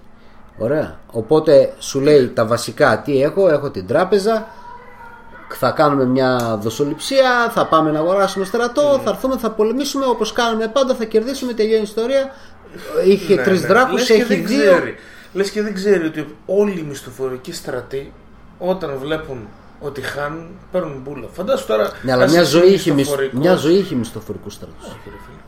Οι στρατοί της πάντα ήταν στρατοί που δεν ήταν πιστοί ε, ταγμένοι να θυσιαστούν ε, ε, σ- ε, ψυχή και σώμα τη- στο όνομα του Λάνιστερ. Όχι στο όνομα του Λάνιστερ, α- άρα- αλλά είχε, είχε το στρατό του Λάνιστερ. Ναι, που ότι ήταν είναι Klein, ένας είναι τώρα ένας μικρός ένας στρατός. μικρός στρατός Και είχε του, του Westeros, του Βασιλείου. Ναι, όλο το βασίλειο αυτή δεν είναι τη γουστάρει. πληρωμένη. απλό- Δεν είναι Φαντάσου πληρωμένη, του αλλά πληρωμένους, τη Χρυσή Λεγιώνα, όπως λέγεται, η Χρυσή Γη, κάπου, κάπως έτσι λέγεται, να σκάσουν και απέναντι να έχουν τον Night King. Έχουν φύγει όλοι. Έχουν... Έφυγαν με ελαφρά πηδηματάκια. ναι, μπορεί. Θα δούμε πώς θα πάει η επόμενη σεζόν. Ξέρεις τι πιστεύω ρε φίλε ότι και αν το κάνουν αυτό για μένα θα ανεβεί θα δείξω εξυπνάδα. Ο Night King πρέπει να πεθάνει μέχρι το τρίτο επεισόδιο. Πρέπει. Να έχουμε τελειώσει με αυτούς. Οκ. Να μην, γιατί όλοι περιμένουν ότι μια τελική μάχη θα είναι με αυτούς Ξέρεις γιατί ρε φίλε, γιατί το Game of Thrones φτιάχτηκε πάνω στο γεγονός ότι η... ο κακός πάντα είχε και... Πά και τις έρσεις την καταλάβαινες ρε φίλε. Όλους τους καταλάβαινες. Όλοι ήταν σε ένα γκρι, σε μια γκρι κατάσταση και όποιος ήταν καλός πέθανε μπαμ μπαμ γιατί ήταν καλός. Ned Ναι. ας πούμε, Snow. Και αυτός πέθανε γιατί ήταν καλός. Ωραία. Άμα μου κάνεις τον τελικό αντίπαλο κάτι το οποίο δεν μιλάει καν, είναι το απόλυτο κακό το απρόσωπο, Η θεωρία συνωμοσίας ότι ο Night King είναι ο, στην ουσία το ίδιο και το αυτό με τον Μπραν. δεν την πιστεύω φίλε μου. Είναι... Να σου πω γιατί.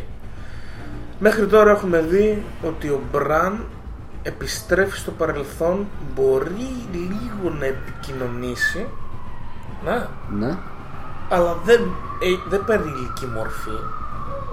Το είδες αυτό όταν ας πούμε, ο Νέντ τον άκουσε εκεί που πήγαινε Ναι, στη ναι. Λιάντα, ας πούμε. Ή όταν ε, με το Χόντερ. Ναι. Ωραία. Επίσης έχουμε δει ότι ο Night King έχει δημιουργηθεί από τα παιδιά της, τα παιδιά του δάσους που πιάνουν έναν Ναι. εκείνος ο ένας δεν είναι δεν μοιάζει καθόλου με τον τέτοιο σωστά; Σωστά. είναι ένας ξανθός αν δεν κάνω Οκ, λάθος. ναι, ναι. καμία σχέση δεύτερο α, Ναι, το άλλο εμένα που απλά ήταν λένε- ερώτηση γιατί εγώ δεν το ξέρω τόσο καλά το σύμπαν, ας πούμε, τον κόσμο. Δεν το Και νομίζω. χα- χαζοδιάβαζα, Τι οπότε είναι λέω. αυτά τώρα, τι είναι αυτά. Δηλαδή, τι θα πας να μας πεις δηλαδή ότι ο Μπραν γύρισε πίσω. Κακό δεν το θεωρείς τον Μπραν, άρα θέλει να σώσει εισαγωγικά το Westeros. Και τι, τι, ποιο είναι το σχέδιο δηλαδή, να τα κάνει όλα πουτάνα. Ή ότι χάθηκε το στόχος στην παρέντα. Δεν, δεν νομίζω. Τι να σου πω, είναι ό,τι να είναι αυτή η ιστορία. Τέλος πάντων, εντάξει, υπάρχει χρόνος αυτά για να Ναι, τα και δεις στην πορεία γιατί δύο χρόνια υπάρχει τώρα είναι χρόνος μέχρι το ο Μάρτιν να τις δείξει 19. αυτές τις μαλακίες και να κάτσει να γράψει το βιβλίο σε, Τα- κανένα- τα σε λέμε. δύο-τρία χρόνια. Α, εγώ, εγώ πλέον το έχω αποδεχτεί. Άστε να τελειώσει η, η σειρά του χρόνου, του παραχρόνου και να βγει μετά το βιβλίο. Και να γαμίσει. Και να κάνετε μετά οι μαλάκες με την, με την επόμενη σεζόν που θα είναι ξέρεις, δράση, δράση και τέτοια. Άστα. Μαλάκες. Ψιλοξενέρωσες δηλαδή. Ξέρεις τι ωραία ήταν ρε εσύ. Είχε μάχες από εδώ.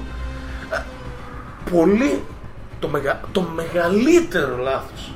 Ο Τύριον σε αυτή τη σεζόν είναι ο μεγαλύτερος βλακαμάς από όλους. Το έχεις προσέξει. Έχει φάει Κάθε τρελές λέξη- ήττες. Κάθε λέξη που έλεγε γι- γινόταν λάθος. Μα εγώ τον έδιωχα. Λέω, Έφυγε. Έχει φάει τρελές ήττες. Ναι.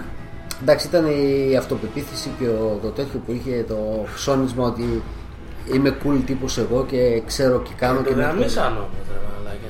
Το γαμίσαν. Έπρεπε κάτι να κάνει. Δηλαδή στα δύο λάθη ένας σωστό. Τίποτα. Τίποτα. Μηδέν. Ούτε ένα σωστό δεν έγινε. Ναι, δεν πέτυχε τίποτα. Πρώτον, λέει να μην επιτεθούμε, να πάμε να πάρουμε το, το, το Castle Rock, πώς λέγεται, το, Ναι. το Lannister. Τον πίνει. Μένουν μέσα οι άλλοι παγιδευμένοι και μετά από δύο επεισόδια τους βλέπεις έξω από το, το γυαλί. Πώς έγινε αυτό; Τέλος πάντων. Μετά λέει να πάμε να φέρουμε έναν, ε, ένα ζόμπι. Πεθαίνει ο δράκος. Ε, όχι ρε μαλακιά. δεν- Έφαγε ήττες, έφαγε ήττες. Οκ, ε, εντάξει, είναι η σειρά του καλοκαιριού που περιμέναν όλοι, της χρονιάς. Ε, από συνήθεια να σου πω αλήθεια, το Όπως θα βλέπω έλεγε- και Όπως θα έλεγε ο Παΐσιος, αυτή η σεζόν είναι σαν να τη θέλεις αλλά δεν τη θέλεις. Λες, ε. Δεν τη θέλεις. Φαντάσου πόσο καλύτερη θα ήταν. Πόσο καλύτερη θα ήταν. Αν γινόταν διάφορα άλλα πραγματάκια. Άκου κύριε μαλάκι. Τον πιάνει τελευταία στιγμή τον, τον Τζέμι και τον πετάει μες στη θάλασσα, μέσα στη λίμνη. Και μετά τι, ότι είχε ας πούμε 20 λεπτά ανάσα, τον πήρε, φύγανε 70 μέτρα ε, κάτω από το νερό και τον έβγαλε μετά. Τι, τι. Ναι, όχι, Πώς, ήταν, ήταν τέλος. πολύ αστείο. Ήταν πολύ αστείο το, το σκηνικό. Ενώ ήταν γαμάτο το επεισόδιο με τη μάχη, μέχρι εκείνο το σημείο ε, εκεί το σκότωσε.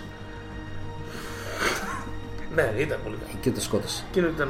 Αλλά εντάξει, δεν, δεν υπήρχε περίπτωση να πεθάνει ο Τζέιμι, ρε μαλάκι εκεί. Ο Τζέιμι. Ο Τζέιμι τα σπάει. Ε, τελευταία ερώτηση σε σένα και στον κόσμο και άμα θέλουν μπορεί να μας απαντήσουν είτε στο monkeybros.gr στο boss.monkeybros.gr είτε στο facebook η Brian προτιμάς να τα φτιάξει με τον Τζέιμι ή με τον Dortmund Κοίτα, ε, και μόνο φέροντας στο μυαλό μου το σκηνικό που είναι σε μια λίμνη πισίνα, τι είναι εκεί σε ένα σε κάτι σπα που είναι μέσα η Μπριν και μπαίνει και ο Τζέιμι, θυμάσαι σε ποια σεζόν είναι; Α, ναι. Και τα παίρνεις στο Τρίτη. κρανίο η Μπριν και σηκώνεται πάνω και βλέπεις ένα- μια κορμάρα ας πούμε. Και λες, what the fuck man, ξέρω εγώ από πού βγήκε ξέρω εγώ. Ε, χίλιες φορές θα ήταν με τον Dortmund γιατί θα είναι πολύ ατέριαστο τέτοιο. Θα είναι Με τον πολύ... Τζέιμι. Χίλιες φορές Σκέψου με τον όμως. Dortmund. Ναι, χίλιες φορές γιατί θα είναι ατέριαστο με τον Τζέιμι. Ε, Αλλά σκέψου ρε φίλε την αλλαγή του Τζέιμι που φέρει από αυτή την κακιασμένη πανέμορφη γυναίκα. Γιατί είναι πανέμορφη γυναίκα στα βιβλία. Σκέψου ότι. Γιατί και η Μπρίνε δεν είναι τόσο άσχημη. Και θα δεις ας πούμε μετά την Brienne που θα έχει λιώσει η καρδούλα της ξέρω εγώ, δίπλα στο Τζέιμι και θα τρίβεται σαν γατάκι ξέρω εγώ Ναι, ρε. στο, Εντάξει, σιγά, αυτή στο, είναι- όχι στο χέρι του γιατί δεν έχει στο μπράτσο του ξέρω εγώ. ναι, από τον αγκώνα και πάνω τρίβεται. όχι ρε Ρε, φίλε, εσύ. ξέρω.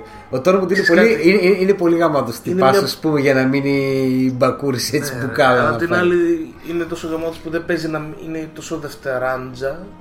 Δεν παίζει να μείνει ζωντανός. Κοίταξε, και μόνο το σκηνικό που το έχει πει ο The Hound ε, ε, εσύ με τόσες μαλακίες πως έχεις καταφέρει και έχεις επιζήσει Ε, Νομίζω ότι θα επιζήσει Ήταν γαμάτο τέτοιο Ναι, ναι.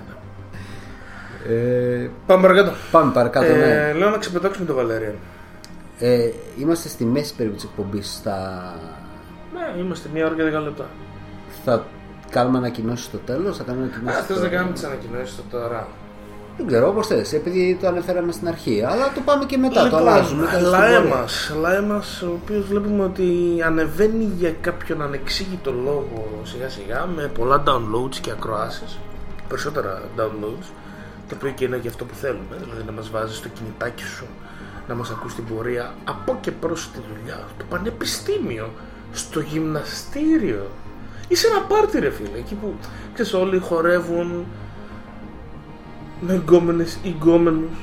Και εσύ είσαι το κλασικό σπασικλάκι που έχει πάρει το ποτάκι του και λέει Τι στον πότσο κάνω εδώ πέρα; Επίσης- Ακουστικά σε μια άκρη άραξη για άκουμα και μπροσό Επίσης αυτή η είδηση αφορά και τους εκατοντάδες μα εκατοντάδες ε, τύπους και τύπισσες που έχουν ε, από όλο τον κόσμο που βλέπουν αποκλειστικά και μόνο το δικό μας ποστάρισμα για το Rick and Morty. Ακριβώς ναι, δεν ξέρω τι συμβαίνει Αλλά για κάποιο λόγο το τρέιλερ ε, που ονομάζεται Pure LSD το οποίο ήταν κάτι σαν teaser, δεν έχει τίποτα από το τι, θα γίνει, τι έγινε μέσα στη σεζόν και το ανεβάσαν για να δείξουν πόσο απλά καμένο είναι το, το Rick and Morty έχει χιλιάδες Λατίνους είναι όλοι Λατίνοι, ισπανικά μιλάνε ε, Να, που το ακούν και ποστάρουν και τρεις σχολιάζουν όλη χιλιάδες μέρα. κάτι ξέρω εγώ Τι τη views φάση. και τέτοια. Ναι, λοιπόν, όπως ε, σας είπα πριν ε, στην αρχή και σε κάθε επεισόδιο, σε αυτά τα 71 επεισόδια, εγώ ο Τάσος ο Αλλοδαπός, δεν είμαι πια Αλλοδαπός, είμαι Έλληνας υπήκος και πολίτης του κράτους αυτού. Γεννημένος στην Ελλάδα, να πω και λίγο την ιστορία. Πες την. Να την πω. Λοιπόν, γεννημένος στην Ελλάδα από αλλοδαπούς γονείς. Εντάξει, η μίξη των, ε, των φυλών που φέρω πάνω μου είναι υπερβολικά καταπληκτική. Τα γονίδια Τα κάνουν γονίδια είναι. τρελό τέτοιο. Εντάξει, ναι, πατέρας Αιγύπτιος. Εντάξει, την ξέρεις την Αίγυπτο από την ιστορία. Ξέρεις την καταπληκτική της αρχαία ιστορία. Μπορεί να φανταστείς. Η οποία σε ακολουθεί. Με ακολουθεί φυσικά. Η Φαραώ και το. κτλ. κτλ. Είσαι ένας μικρός, μεγάλος φαραώ. Ναι, ένα αυτό τώρα. Δεν ξέρω. Φαντάζομαι και σαν τους Έλληνες, ρε. Που πόσοι Έλληνες τώρα νομίζουν ότι έχουν από την Καταγωγή αρχαία από την Ελλάδα. αρχαία Ελλάδα, ναι. Έτσι κάπως είναι και στην Αίγυπτο. Γιατί είναι μίξη τώρα. Κανείς δεν έχει πλέον. ε, Η γλώσσα είναι αράβικη. Η... Τα αράβικα φύλλα κατέκτησαν όλη την πάνω, πάνω Αφρική. Ωραία. Ναι. Άρα τέλος πάντων και εγώ νομίζω ότι έχω καταγωγή από τους Φαραώ. Έτσι, Οκ. έτσι. Ενώ η μάνα από το νησί που όλοι στην Ελλάδα μάθαν πέρσι, λόγω Survivor. Α, Ναι. Η μάνα είναι από τον Άγιο Δομήνικο. Οπότε το λατινοαράβικο ταπεραμέντο δημιούργησε αυτό το καταπληκτικό podcast, ε, φίλε. Λοιπόν, έτσι, έτσι, και φαίνεται. Και φαίνεται. μετά από χρόνια προσπαθειών και προσπαθειών και προσπαθειών κατάφερα και πέρα την ελληνική υπηκότητα μόνο και μόνο γιατί συμφέρει ρε φίλε. Είναι ένα ισχυρό διαβατήριο. Το ξέρεις ότι είναι από τα ισχυρότερα διαβατήρια του κόσμου, το ελληνικό; Ναι, Ναι, μπορείς να πας που γουστάρεις. σοβαρά. Καλή θα σε πάρω κι εγώ. ένα. Να πάρεις. 80 ευρώ κάτι. ε, πήραμε την ελληνική υπηκότητα, εγώ και ο αδερφός μου, αλλά θα πω Junior. Και μ, ενώ γεννήθηκα στην Ελλάδα και πήρα την υπηκότητα στα 26 και τη διαδικασία την έτρεχα από το 12, δηλαδή πάνω από 5 χρόνια παράβολα, τρεξίματα στην Αθήνα, υπουργεία, μαλακίες, μα, μα, μα, μα, μα. Παίρνεις την υπηκότητα λοιπόν ε, τον Απρίλιο. Τον Περίπου, Ιούλιο ναι. πρέπει να μπεις στρατό. Πρέπει. Δεν, δεν έχεις κάτι. Κά, κάπως ρε φίλε. Δηλαδή μέχρι πριν ε, δεν υπήρχες, δεν είχε κανένα δικαίωμα. Ήσουν ένα κατάπτυστο ε, ένας κατάπτυστος μετανάστης δεύτερης γενιάς Και έτρωγες τα λεφτά των Ελλήνων φορολογούμενων πολιτών. Ακριβώς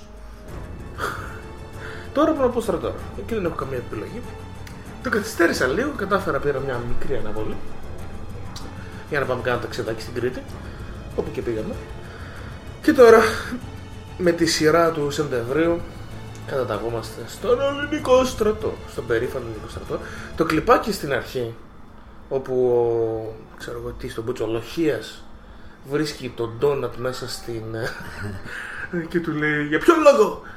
Χοντρέ! Γιατί είμαι χοντρός. Θα συμβεί. Θα συμβεί στα κοντά. Θα συμβεί στα κοντά, ε. Θα Θα βρίσκουν ντόνατ. Ντόνατ δεν ξέρω αν θα βρίσκουν. Δεν πρέπει να έχεις τον ελληνικό στρατό. Δεν ντόνατ. έχει ντόνατ. Γιατί ρε, μα το καψιμί Δεν δεν, ξέρω, έχει ρε, μα- μαλάκα. όχι, κρουασάν θα έχεις, ξέρω, πανίνι θα έχεις, σάντουιτς κρύα πανίνι θα Πανίνι έχεις. τι είναι, η μάρκα Πανίνι, Πανίνι. ναι, ναι, πανίνι κρουασάν, το πατάς στην τοστιέρα και θα, είναι, θα ξεχυλίζει η μερέντα από μέσα το. Καλό είναι αυτό, ρε. Ωραίο είναι, ωραίο είναι. Είναι ωραίο αυτό. ναι. Τέλος πάντων, ε, το Σεπτέμβριο καταταγόμαστε στο στρατό, εγώ δηλαδή, και τα σχέδιά μας για την εκπομπή έχουν ως εξής. Καταρχήν, όποτε μπορούμε, το Μόκι θα ανανεώνεται. Να. Ναι. Εγώ προσωπικά μέσα από το στρατό έχω σκοπό να κάνω κάποια επεισόδια τα οποία δεν ξέρω πώς θα μου βγουν. Θα είναι σαν ένα Αναφορά σκοπιάς. ναι, αλλά ξέρε, αν ποτέ γίνω στρατόγκαυλος και ακούγομαι, ξέρεις, να κάνω ειδικά ε, άμα με ακούσει ποτέ να λέω ο Γιωτάς στείλε μήνυμα και πες το έχεις χάσει Κατάλαβες, έχεις, έχεις μπει μέσα, έχεις χαθεί μέσα σε αυτό το τέτοιο. Δεν θέλω αυτό το σημείο. Θέλω να λέω για τη ζωή, ρε φίλε. Ο απότερος σκοπός είναι να την κάνω την εκπομπή ηχογραφημένη στο κινητό όταν κάνω σκοπιά. Αυτός είναι ο απότερος σκοπός. Πιθανότατα να μην γίνει. Α, θα Ε, γίνει, θα βρεις το χρόνο. Θα τη βρω, ε. Θα βρεις το χρόνο. Πίστεψέ με. Κοίτα. Το θέμα είναι ότι ανά τακτό χρονικό διάστημα, μετά την εκπαίδευση που θα μπορώ να έχω smartphone, θα ανεβαίνουν τα the memoirs Army Memoirs. Army Memoirs. Ε, ελπίζω να είναι good ρε φίλε. Να έχει γέλιο, να λέμε και τις μαλακίες, να κράζουμε τον ελληνικό στρατό κτλ. κτλ. Μια εκπομπή μέσα από το καψιμί τη στιγμή, μέσα από τα μαγειρία τη στιγμή που μαγειρεύεις το κοτόπουλο που έχει καταψυχθεί εδώ και 15 χρόνια, ας πούμε, και έχει βγάλει και το χτυπάς να μαλακώσει. ε, και διάφορα άλλα Αν το κρεατικά. χτυπήσει πολύ θα γίνει σνίτσο. Πίστεψε με, δεν γίνεται. Δεν γίνεται. Λοιπόν, αυτά είναι τα σχέδιά μας. Οπότε, στο, ε, στο ίδιο show θα τα ανεβάζω, δηλαδή στο Monkey Bros. Θα ανεβάζω τα Agmi Memoirs με άλλο όνομα, μάλλον. θα, γράφει, θα να μιλάς για κριτικές έχοντας διαβάσει το τεύχος νούμερο 152 του Burnout. Θα έχεις Όχι, δει ρε μαλάκα. 15 φορές όλα τα Fast and Furious στο Όχι, καψιμί. ρε, πούστη. Ή ντοκιμαντέρ με άγρια ζωή, Discovery Channel και τέτοια. Ναι, ηρεμούν τα πνεύματα όταν παίζει. Αλήθεια. Ναι, κάθονται και τις κοιτάνε σε μια, είναι σε μια νιρβάνα, ας πούμε, και δεν μιλάει κανείς. Σαν αγελάδια φάση. ναι, ναι, ναι, κάπως έτσι. είναι.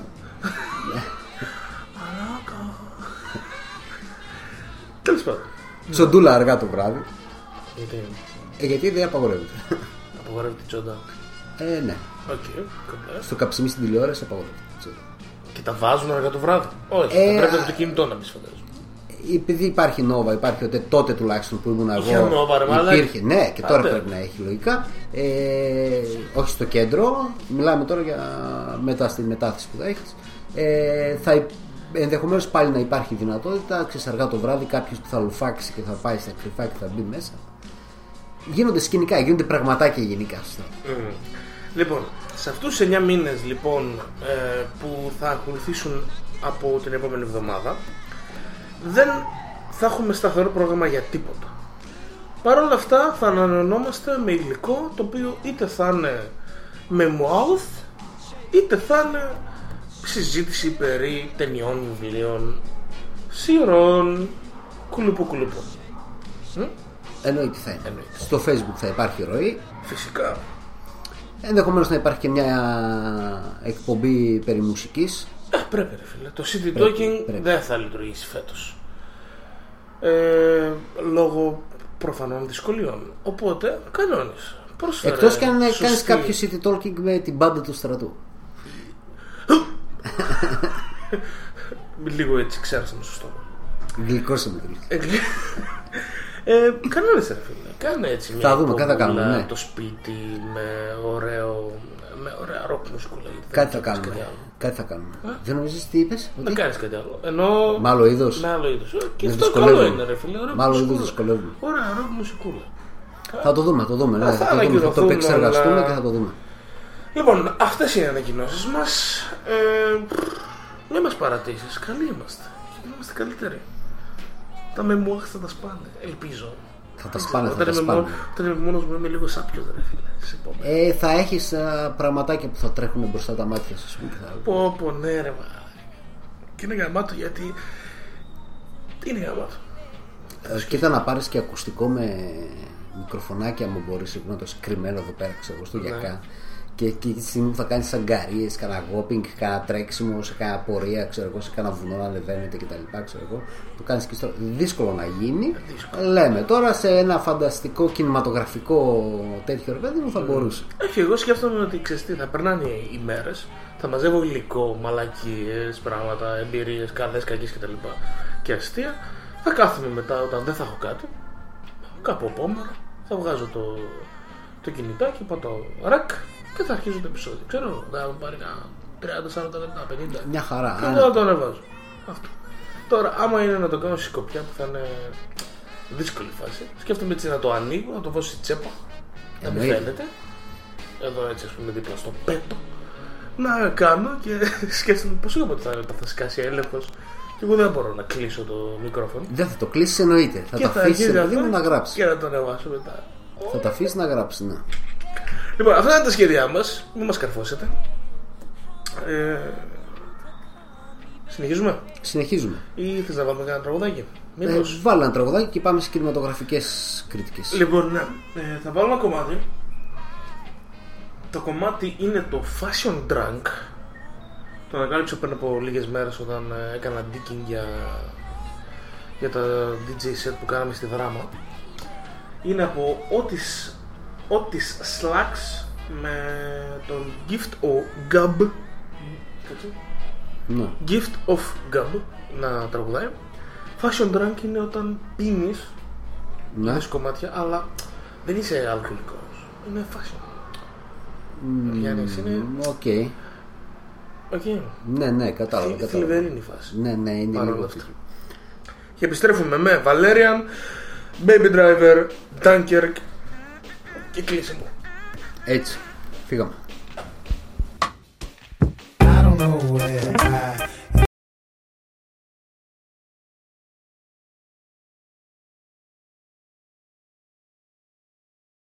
ended up last night.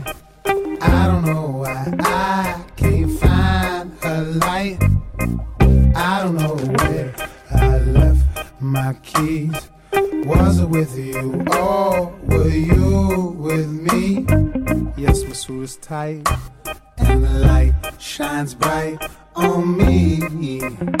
Mhm. It's Friday night in the club, celebrating that I'm me. I don't know where I ended up last night. I don't know why I can't find a light. I don't know where I left my keys. Was it with you or were you with me? I saw you in the corner. Damn. I saw you twice. It's the liquor that's watching you straight from my eyes. Nice and slow, I'll come over to you. Tell you all the things that you wanna hear from me too. You got all the right tools. I'm the one that's lost here. You say you spend the day on the beach and we can just play. I'm sure you're really nice, but I can't remember your name. And I kinda hate myself for even being in this place.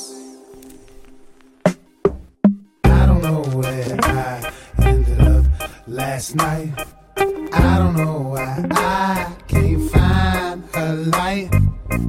I don't know where I left my keys. Was it with you or you with me? I'm so sick of this, it's ridiculous. Think my liver is about to give in. It's pretty imminent. Walls closing in, space limited. Anything to fill this hole of emptiness. Now I'm onto this. Way to cultivate a fake confidence. Now it's on again. Drop a climb pen. I just wanna know the stress is gonna end. Love the way she make me say ah again. Though it's not a mental, I'm honoring. Fly away and stop and then I start again. Steady nodding, man. I'm a goner if I don't find what I be searching all up in. All the bottles and pretty models and just a way to leave and step up out of me. Drink or smoke or needle in the artery. Tell my honesty and my modesty. Disappear while I am on this odyssey. All I wanna do is see it clear. Trying to get to anywhere but here. I don't know where I ended up last night. I don't know why I light.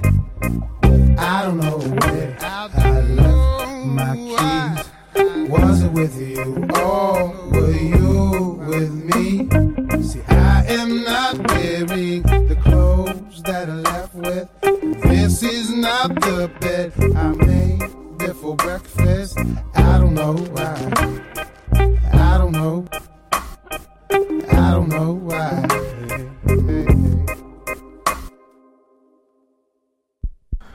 Λοιπόν, ε, αυτό ήταν ε, το Fashion Drunk Otis Slacks. Καλό, καλό. Καλό, καλό. Ωραίο ήταν. Λοιπόν, ξεκινάμε με το Valerian. Θα μιλήσουμε για Baby Driver και Dunkirk μετά. Το Valerian λέω να το ξεπετάξουμε. Ε, ναι, δεν έχει και πάρα πολλά πράγματα να πούμε. Νομίζω ότι πάνω κάτω το ποστάρισμα που κάναμε αφού είδαμε την ταινία τα έλεγε όλα. Ναι, λοιπόν, αυτό που γράψαμε στην ουσία είναι ότι η ταινία, η οποία εγώ την προωθούσα σαν πούστης. Έχω μία αποτυχία που προωθώ κάθε, κάθε τρεις μήνες, ε. Έχεις, ναι, έχεις, Ghost in έχεις, the ε, Shell. έχεις καλές α, στιγμές αποτυχίας. Ρε Εσύ, δεν είναι ότι πιστεύω ότι θα είναι οι ταινίες καλές. Θέλω να είναι οι ταινίες Θέλεις να είναι καλές, ναι. Ε, έχει και το τρέλερ που σου λες ότι φαίνεται να είναι καλό. Να. Άντε στον Ghost in the Shell υπήρχαν κάποια πραγματάκια που λίγο μπορεί να σε να σε ξένιζαν να κάπου να έλεγες το τέτοιο εδώ έλεγες ότι θα ε, δεις κάτι φανταστικό ρε παιδί μου. Ναι, ρε φίλε, θα ήθελα να δω μια ταινία που θα μπορούσες να πεις εφηβική. Θα μπορούσες να την πεις μαρβελική φάση. Δεν είναι για να σκέφτομαι πολλά. Και να περάσω καλά. Να έχει και ένα 3D τρελό και να πω ότι πέρασα καλά. Γέλασα, είδα δράση, τίποτα άλλο. Ήταν πολύ value ρε Δεν παιδί μου ήθελα τέτοια. τίποτα άλλο. Ναι, πέρασα ωραία, φανταστικά. Γέλασα, έκανα, γούσταρα αυτό που έβλεπα. Είχε και δύο-τρεις ατάκες, δύο-τρία σκηνικά. Ένα βασικό plot story, ξέρω εγώ, που σήκωνε την ταινία, την κρατούσε με ένα ενδιαφέρον. Ε, και βγαίνοντας θα πεις ωραίο πραγματάκι αυτό ρε φίλε το, το προτείνω, το στηρίζω ξέρω εγώ μ' αρέσει, μπράβο που το κάνανε και δεν είναι σε ένα κόσμο μαρβελικό ή DC ξέρω εγώ και θα μπορεί να δώσει μ, ένα κάτι ξέρω εγώ Αλλά κλάει. Όχι. αλλά Klein, Klein συνολικά ναι είναι αποτυχία είναι μεγάλη αποτυχία Είναι αποτυχία. στο κατά μέρους τώρα στιγμές της ταινίας ας πούμε ε, έχει κάποια πράγματα που είναι φανταστικά Ναι. Ρε, μιλώντας γενικά. μιλάμε τώρα για το εφέ, το 3D του και Εντάξει, το... εντάξει, κοίτα. Το, δηλαδή η φαντασία τα του Λίκ visuals- Μπεσόν ας πούμε υπάρχει βλέπεις ότι μπορεί να κάνει ένα κόσμο πάρα πάρα πολύ ωραίο και όμορφο που, που χάνεσαι μέσα Ξέρεις του. τι, τα visuals δεν μπορώ να τα συγκρίνω με καμία ταινία. Είναι ανώτερα δεκάδες φορές. Δεκάδες φορές. Είναι, Όλα. είναι, είναι τρομερό, είναι τρομερό και δεν είναι αμερικάνικη παραγωγή, ωραία, είναι ευρωπαϊκή παραγωγή, Έτσι, είναι γαλλική ναι. παραγωγή. Ε, τρομερά τα visuals, είναι απίστευτα, δεν μπορείς να, θα το, μπορείς να το λες συνέχεια, είναι απίστευτα, είναι απίστευτα, είναι απίστευτα.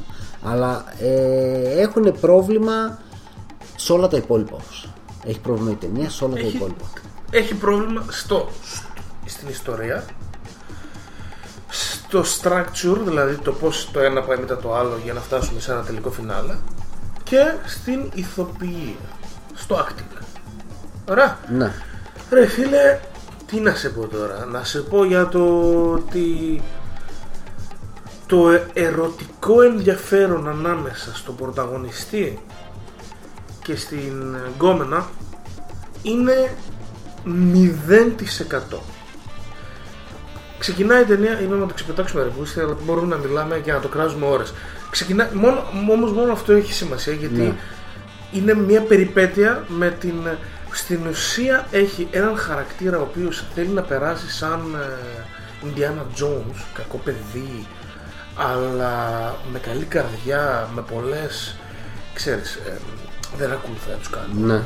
ο Μπάτσος. Ε, έχει, είναι, έχει κατακτήσει γκόμενες άπειρες ναι, και βρίσκει μια την κατάλληλη. Πώς τον Μπούτσο εγώ ξέρω ότι αυτή είναι η κατάλληλη; Από το πρώτο δευτερόλεπτο της ταινίας, το πρώτο πράγμα της ταινίας, μετά την εισαγωγή, το πρώτο πράγμα που τους βλέπουμε να κάνουν είναι αυτή να εμφανίζεται ξέκολο και αυτός να της λέει θέλουμε να τα φτιάξουμε. Και μετά να μας λέει ότι τελικά δεν είναι Στην ουσία δεν της λέει, θα θέλω να σε είναι- επιδείξω της λέει. ναι, δεν είναι ότι είναι φίλοι ή ότι γνωρίζονται. Είναι συνάδελφοι. Τι στον Μπούτσο. Ε, Είναι χάλια, γενικά είναι πολύ χάλια. Και αυτή Και- δεν και του γίνεται- λέει όχι. Δεν του λέει δεν θέλω. Του λέει θέλω. Αλλά δεν είσαι θέλω- λίγο, κα- είσαι λίγο μαλάκας άντρα γουρούνι. Αυτό, το- αυτό του λέει. Είσαι, είσαι λίγο μαλάκα. Μπορεί να είναι και ρετό είσαι λίγο. Αλλά Αυτό του λέει. μόλις θα, το, μόλις θα της πει όμως δεν θέλω να τα φτιάξουμε, θέλω να σε παντρευτώ. Και του λέει θέλω να σε παντρευτώ. Και αυτή λέει χαχαχά γελάει. Και μετά Σκάει το σκάει το δαχτυλίδι, ας πούμε αυτό ήταν το με θέμα. την πέτρα ας πούμε και η άλλη ε, έχει πιστεί πλέον ότι αυτός είναι ρε παιδί μου. Έκανε και μια... Ναι. Κοίτα, ήταν, υπήρχε- ολόκληρη, ήταν υπήρ- ολόκληρη κοτρώνα. Ναι, ήταν ολόκληρη κοτρώνα. Υπήρχε και μια σκηνή που και καλά αυτός άφησε το, το εγώ του ας πούμε στην άκρη και υποτίθεται πήγε να κάνει κάτι για το σύνολο να τη σώσει, να κάνει, να σώσει τον κόσμο. Ναι, αλλά ήταν λίγο klein, ήταν λίγο Ναι, πολύ ρε φίλε, klein. μα ήδη είχαμε καταλάβει ότι είναι σωστός άνθρωπος από τη στιγμή που βοηθούσε τους, το λαό αυτόν τον οποίο χρειαζόταν βοήθεια και δεν ήταν στρατόκαυλος Ναι. και τα λοιπά και εγωιστής. Το είχαμε ήδη δει. Απλά εκεί που πάει να δώσει, να δώσει ολόκληρο δίνει το, το 75%. Και απλά του λέει η άλλη μετά, ξέρω εγώ, Ε, όχι, μην το κάνεις αυτό τελικά. Λυπήσεις τους λίγο. Αχ, ναι, καλά, Όχι, λες αγάπη δεν- μου. Του ξέρω. λέει. Στη ουσία του λέει: Αν το δώσεις, θα σου κάτσω. Και το δίνει και του, και του κάνετε. Αυτό ήταν. Ρε μα. Για 2017 ρε φίλε τέτοιο σενάριο και τέτοιο ιστορία Εν τω μεταξύ είναι, ε, είναι μια ιστορία που μπορούσε να τη δεις πριν 20-30 χρόνια ξέρω εγώ. Δηλαδή γιατί τόσο πολύ, τόσο γερασμένο μυαλό Δηλαδή μπορείς να, κάνεις, τε- να βάλεις μπροστά και να κάνεις τέτοιο production ε, τέτοια εφέ, τέτοιο visuals και να γράψεις αυτό το σενάριο; Που το όσκησες το σενάριο και το ξανάγραψες από την αρχή γιατί δεν σου άρεσε, γιατί, γιατί, γιατί έμοιαζε με κάτι άλλο και ξέρω εγώ και έγραψες αυτό; Το πρώτο πως ήταν δηλαδή; Ναι. πως ήταν το πρώτο θέλω να ξέρω Ε, δηλαδή, εγώ είχα πορωθεί πιο πολύ όταν διάβασα αυτό που είπε. Όταν είδε, λέει, το. Ο Μπέσον και ο Κάμερον είναι κολλητάρια. ναι. Λέει, είδα ότι το όνειρό μου για να κάνω σε ταινία το κόμιξ του Βαλέριαν γίνεται να γίνεις ταινία όταν είδα το Avatar του Κάμερον. Λέει, τότε αποφάσισα να το κάνω. Έχει φτάσει η τεχνολογία στο σημείο αυτό. Όταν όμως είδα το, το Avatar, έσκησα το σενάριό μου, γιατί το σενάριο του Avatar ήταν για τον Πέο και κατάλαβα ότι πρέπει να το κάνω καλύτερο. Και έκανε, Και έκανε αυτό! και το Avatar είναι ας πούμε ελαφρώς καλύτερο Ναι, ρε φίλε, είναι. Παίρνει το Pocahontas και το κάνει α, β, γ, σωστά. Οκ, ναι, ναι, ναι, είναι πιο ναι. mainstream αλλά είναι Στην καλύτερο τελική και το Valerian μια χαρά κόμιξ ήταν. Κάνε το κόμιξ. Ναι. Τέλος πάντων, τραγικό, το- τραγικό, είναι απογοητευτικό το αποτέλεσμα. Ναι, παιδί μου, και δεν δηλαδή αξίζει κρίμα. να δώσει 10 ευρώ. Με τίποτα.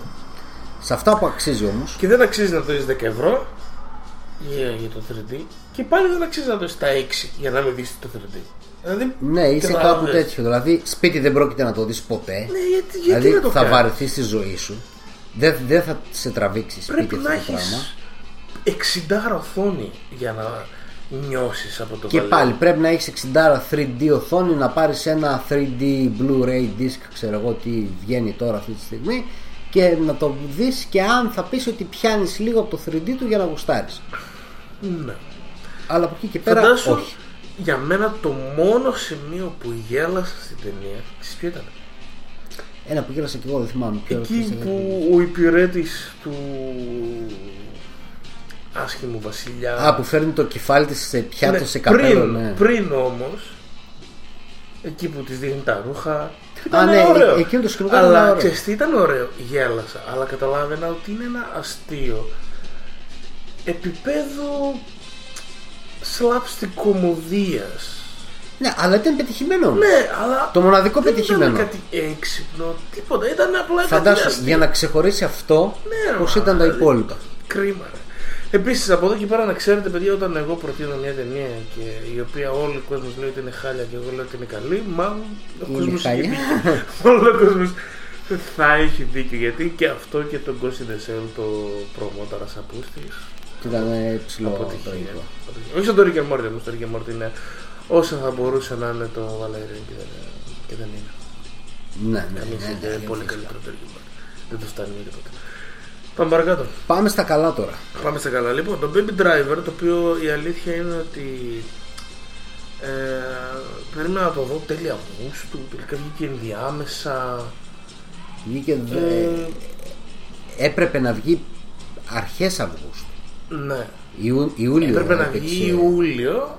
Ελλάδα, αλλά βγήκε μέσα Αυγούστου, νομίζω. Όχι, αρχές Αυγούστου. Αρχές Αυγούστου το είδαμε. Ε, ήτανε... Πώς ήταν το Baby Driver, δηλαδή πώς μπορείς να το συγκρίνεις και να το χαρακτηρίσεις; Ε, όχι, είναι μια ταινία η οποία δεν συγκρίνεται με καμία άλλη ταινία.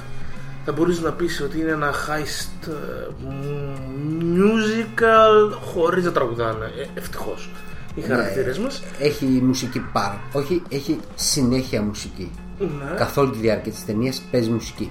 Είναι ένα καταπληκτικό βίντεο κλιπ ας πούμε αλλά με την πολύ καλή έννοια όχι με την έννοια που ήταν το Suicide Squad της Σαπίλα Ακριβώς, δεν σε κουράζει καθόλου.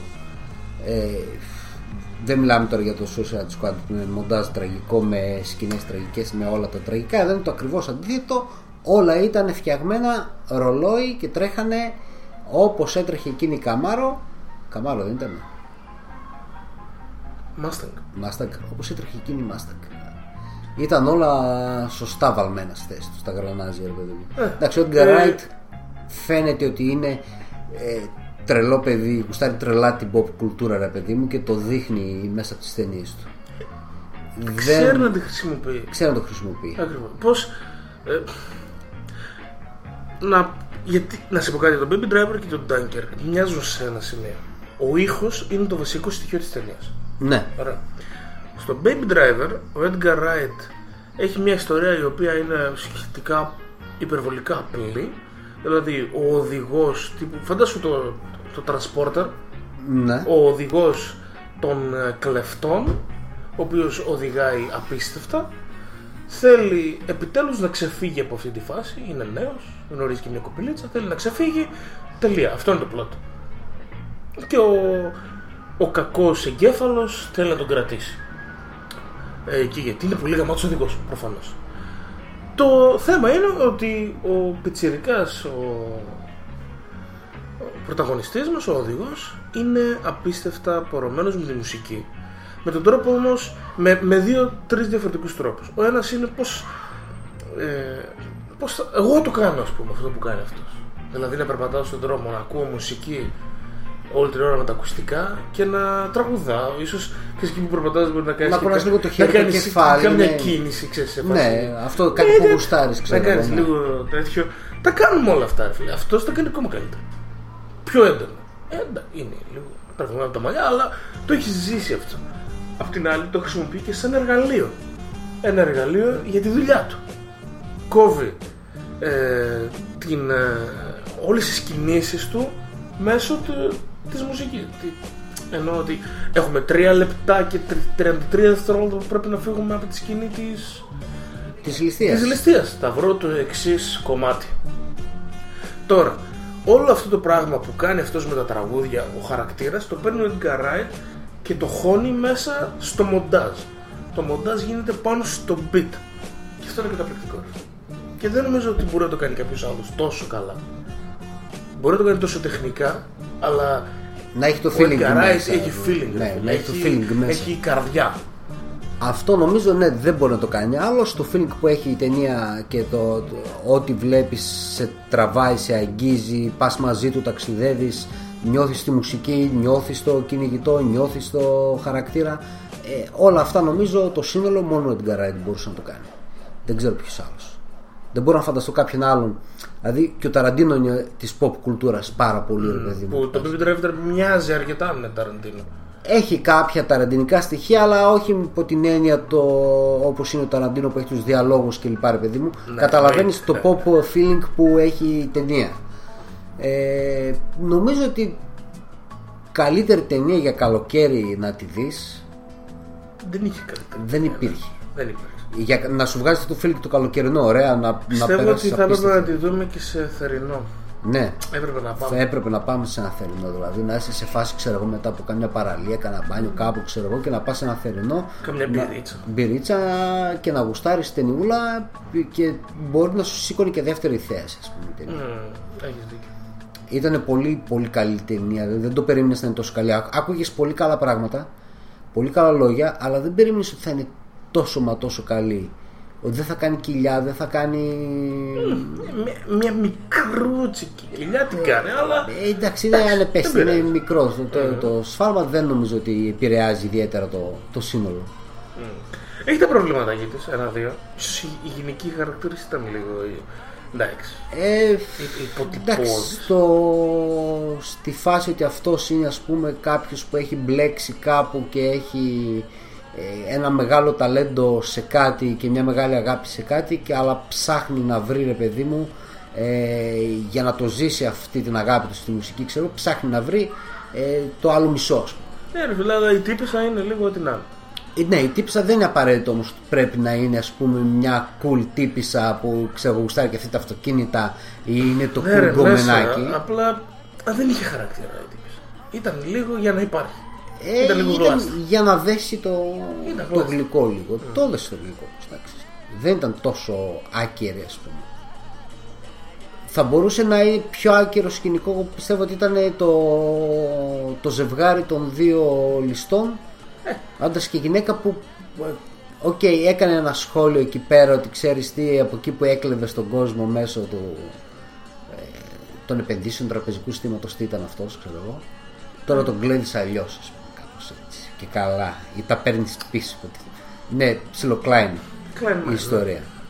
Ή το πώς συνδέθηκαν αυτοί οι δύο, γιατί ήταν σε όλη τη διάρκεια της ταινίας δίπλα του. Θα μπορούσε εκεί κάπως λίγο να το δείξει καλύτερα.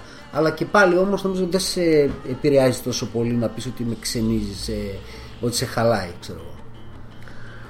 Ε, Αυτά. γενικά πιστεύω ότι ήταν από τις καλύτερες ταινίες της Ε, χρονιάς. ναι. Θα είναι από τις καλύτερες ταινίες Έχει πάρει τα περισσότερα χρήματα σε, από ταινία ε, Edgar Wright. Έχει κάνει Α, το- εισπρακτικά, το καλύτερο ναι. εισπρακτικά τέτοιο. Παίζει να έχουμε και δεύτερο.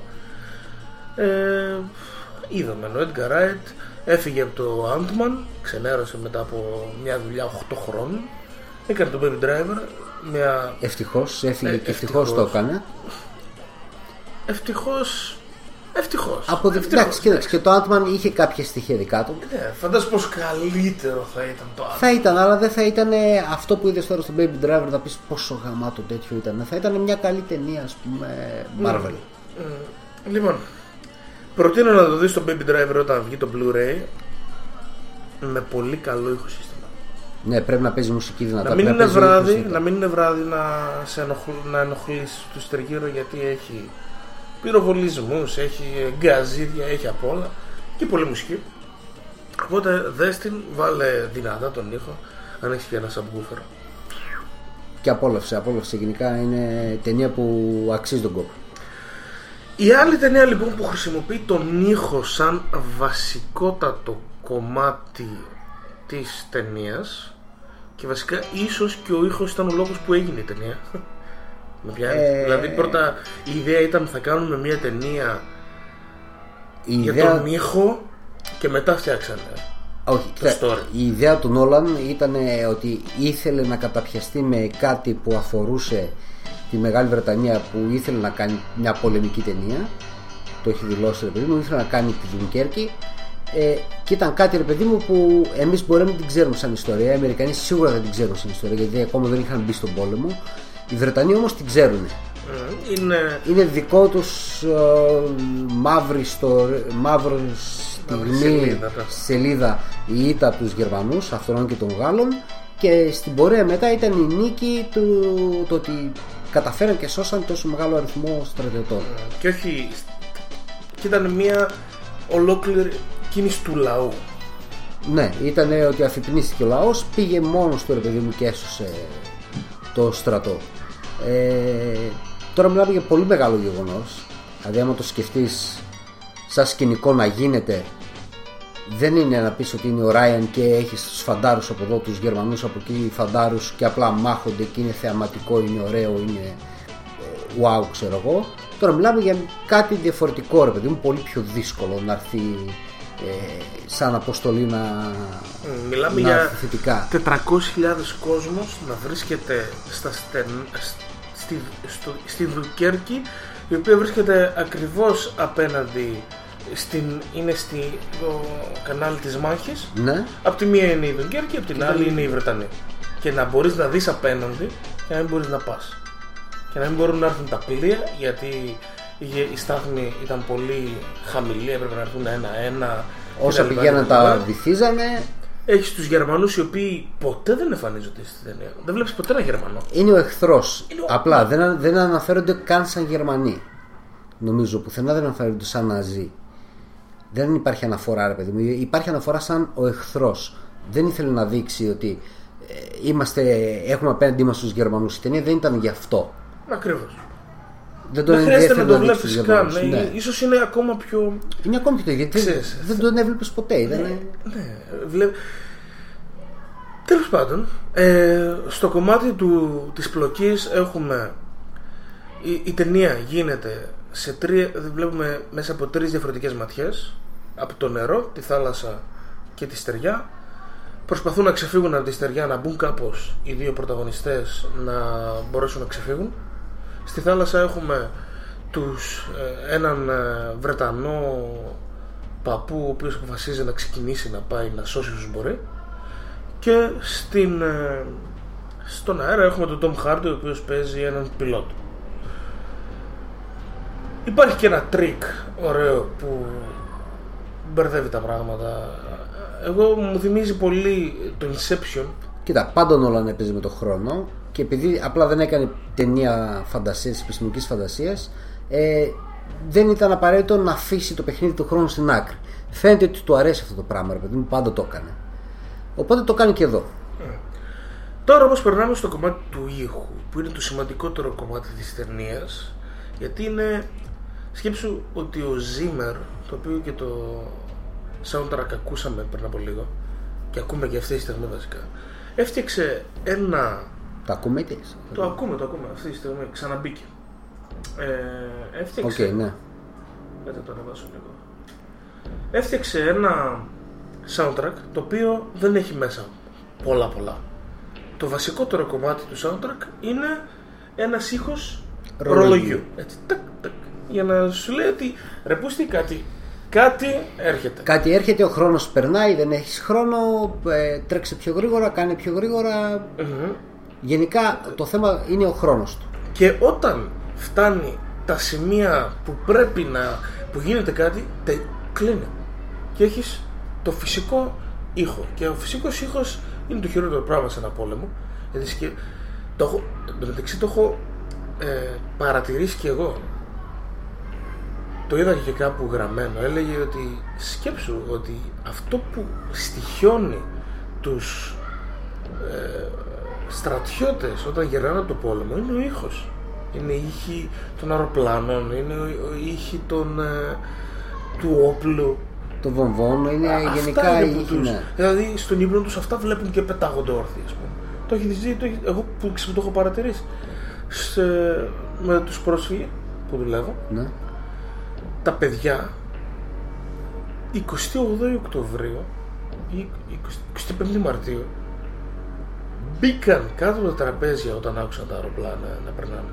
Κανείς δεν τους είχε ενημερώσει ότι Είναι Ε, εθνική ναι. εορτή. βρίσκονται χιλιάδες χιλιόμετρα μακριά από τον πόλεμο και το ξέρουν. Όταν ακούσαν τα αεροπλάνα, χωθήκαν όλα από κάτω ρε φίλε. Ήταν ενστικτό ότι Τρομαγμένα, ναι, α- ναι, ναι. άκουσαν τον ήχο και σου λέει τώρα εδώ κάτι γίνεται. Και ο Νόλαν τι έκανε, πήρε, έφτιαξε αεροπλάνα, τα βάλε τα, να, να πιάσει τον ήχο, τον πραγματικό, Της λαμαρίνα που κουνιέται, της μηχανής, το. του όπλου. Δηλαδή μπαίνεις κατευθείαν στο, σημείο, στο- στο κλίμα της ταινίας από το πρώτο πυροβολισμό. Που είναι στα 30 δευτερόλεπτα μες στην ταινία. Και εί- είσαι ήδη. Ρε φίλε, έχεις ήδη. Έχεις αγχωθεί, Έχεις ήδη έχεις- αγχωθεί, λες, τη, τη γαμίσαμε. Όλοι μαζί τη γαμίσαμε. Ο ήχος στα καράβια μέσα, το πώς τα μέταλλα αντιδρούν από εκρήξη όταν βουλιάζει και πώς αρχίζει και ακούγονται οι φωνές αυτών που έχουν παγιδευτεί και όλα όσα ακού- μπορούν να ακούγονται ρε παιδί μου μέσα σε ένα καράβι όταν βουλιάζει Αυτό ή ακριβώς. όταν δέχεται επίθεση. Αυτό ακριβώς. Και αυτό με έναν ήχο που εγώ ας πούμε δεν την είδα και στην καλύτερη οθόνη που θα μπορούσα. Εσύ πήγες στην καλύτερη που θα μπορούσες, αλλά όχι στην καλύτερη που. Δεν πήγα έπρεπε. σε IMAX, γιατί δεν υπάρχει στην Ελλάδα. δεν Πήγα υπάρχει. σε VMAX Ε, την πρώτη φορά, γιατί το είδα και δεύτερη και φορά. Εγώ ακόμα και σε αυτή την αίθουσα που πήγα, τρανταζότουσαν τα γαμημένα, η καρέκλα τρανταζόταν, ρε φίλε. Πώς να μην μπει μέσα; Πώς να μην μπει μέσα, ρε φίλε, στο κλίμα; Μπαίνει στο κλίμα, είναι απίστευτο το κλίμα που δημιουργεί. Είναι πολύ και κλειστοφοβικό. Παρόλο που είσαι σε παραλία, οκ. Πάλι είναι κλειστοφοβικό το κλίμα. Και στο καράβι μέσα είσαι, και στο αεροπλάνο μέσα είσαι, και στη βάρκα μέσα είσαι. Στο ιστιοπλοϊκό το μικρό. Γενικά δεν σε αφήνει να ανασένει πάρα πολύ. Έχεις τον ήχο να σου επιτίθεται από παντού και ψάχνεις και εσύ μαζί όπως γυρνάει η κάμερα που πάντα ξέρεις ότι η κινηματογράφησή του είναι τρομερή του Νόλαν πάντα έχεις να κοιτάς από πού θα σου έρθει ακούς κάτι και πάντα το μυαλό σου γυρνάει εκεί και παραμένει εκεί κολλημένο είσαι γατζωμένος εσύ εγώ θυμάμαι ας πούμε όταν το είδα στην α, VMAX ότι κρατούσα στο χέρι ρε παιδί μου κάτι ξύλους καπούσα ένα σακουλάκι τι κρατούσα και ήμουν σε μια φάση που το κρατούσα σφιχτά ρε παιδί μου δηλαδή είχα αγχωθεί στο τέτοιο σε, έμπαι- σε έβαζε μέσα στο κλίμα σε τέτοια φάση και κοιτούσε συνδρομένος ξέρω λες σώσου ρε πούστη, ξέρω τι θα γίνει. Και πάλι από την αρχή. Δεν σ' άφηνε ησυχία. Ακόμα και στη στιγμή που λες ότι έχει τελειώσει και μπορώ να ανασάνω πλέον ρε παιδί μου ότι ξέρεις τι υπάρχει καλό τέτοιο, πάλι υπάρχει το σκηνικό που θα σε κρατήσει μαγκωμένο. Σχεδόν τέλεια ήταν. Σχεδόν τέλεια. Σχεδόν Αυτό έχω να τέλεια, πω. ναι. Έχει ένα-δύο πραγματάκια που με ξένησαν. Παρ' όλα αυτά. Σχεδόν τέλεια. Δεν είχε Σχεδόν βασικό τέλεια. πρωταγωνιστή. Είχε διάφορους Ανάπτυξη πρωταγωνιστές. χαρακτήρων μηδέν, δεν χρειάζεται κιόλας. Δεν χρειάζεται ιδιαίτερα. Ε, ίσως σαν ασφαλματάκια να πούμε στο τέλος λίγο ο λόγος που έβγαλε ο Τσόρτσιλ στη Βουλή για να δείξει λίγο το το feeling και καλά που επικρατούσε και λίγο να βάλει και την Αμερική μετά στο παιχνίδι. Ε, ήταν λίγο μελό κάπως το όλο σκηνικό ρε παιδί μου. Ναι μεν τέριαζε ήταν συγκινητικό και τα λοιπά αλλά το έχεις ξαναδεί, το έχεις ξανασυναντήσει θα μπορούσε να λείπει ρε παιδί μου. Ήταν λίγο ευκολία για μένα το να το κλείσει έτσι. Ε, μ' άρεσε όμως πάρα πολύ το σκηνικό νωρίτερα ας πούμε που λέγανε θα γυρίσουμε πίσω και μας φτύνουν στους δρόμους και οι μισοί δεν μπορούσαν να καταλάβουν να τους φτύνουν και οι άλλοι αν τους ε, σέβονται. Μου λέει ο άλλος μας έδωσε που ήταν ο τυφλός και μοίραζε τις κουβέρτες ξέρω. Ε, είχε τέτοια σκηνικά που εκεί ας πούμε έκλεινε ωραία η ταινία δηλαδή έβλεπες το τι ψυχολογία είχε ο καθένας επίσης ωραίο ήταν το θέμα ότι ενώ πας στον πόλεμο δεν είναι ανάγκη ότι δεν πρέπει να ξέρεις από πίσω ποια είναι η ιστορία του καθενός για να σε νοιάζει αν πεθάνει ή γιατί έτσι όχι. είναι η φαντάρα. Δεν είναι ο Είναι στρατιώτης απρόσωπο. Ράιαν. Είναι Αυτό. απρόσωπο, ναι. Δηλαδή, το στρατιώτη Ράιαν θα το συγκρίνουμε με αυτό. Γιατί εκεί ήταν μια πολεμική ταινία, αλλά έλεγε κάθε τρεις και λίγο: Έχω τη γυναίκα μου, έχω τα παιδιά μου, έχω την κόμενα, εγώ έχω εκείνο, θέλω να πάω εκεί, έχω ένα χωράφι, έχω μια δουλειά. Ε, Στείλε ένα γράμμα να σε σώσουμε, να σε κάνουμε. Δεν είναι- χρειάζεται να ξέρεις το τι έχει ο άλλος από πίσω. Ο καθένας είναι στρατό, είναι το ίδιο πράγμα. Είναι Έτσι είναι στο φαντάρος, στρατό. Γι' αυτό είσαι κολλημένο με το ίδιο τρόπο, τα ίδια Ναι. δεν ρούχα, ξεχωρίζει άμα είσαι ακριβώς. πλούσιος ή άμα είσαι φτωχός, άμα είσαι το ένα ή άμα είσαι το άλλο. Και ειδικά στον πόλεμο μιλάμε τώρα. Εκεί δεν σε λυπάται κανείς για αυτό που είσαι πίσω στην πατρίδα σου. Θα έχεις την ίδια μοίρα με οποιονδήποτε, εξού και ο Πιτσυρικά. Που στην ουσία πήρε μέρος στον πόλεμο άσχετα πώς πέθανε. Ε, Αυτά. αυτά.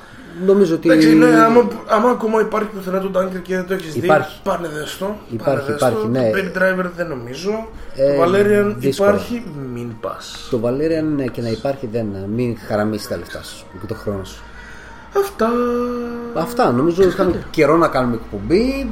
Είπαμε δεν θα πιάσουμε τις τρεις ώρες, αλλά Εντάξει, δεν στάσαμε. ε, πλησιάζουμε. Είμαστε στι. Α, κοντά δύο. Εντάξει, Ε, έχουμε ρε ακόμα. Φίλε, έχουμε. Κλάιν. Πού πήγες διακοπές, Έτσι να Διακοπές. κάνουμε ένα, έτσι, ένα κλείσιμο. Κοίταξε, πέρα από τα μονοήμερα ταξιδάκια σε κοντινές παραλίες Κατερίνη, Χαλκιδική κλπ. εδώ τριγύρω, πολλές ήταν και κοινές πήγα μαζί. Ο Σκόπελος.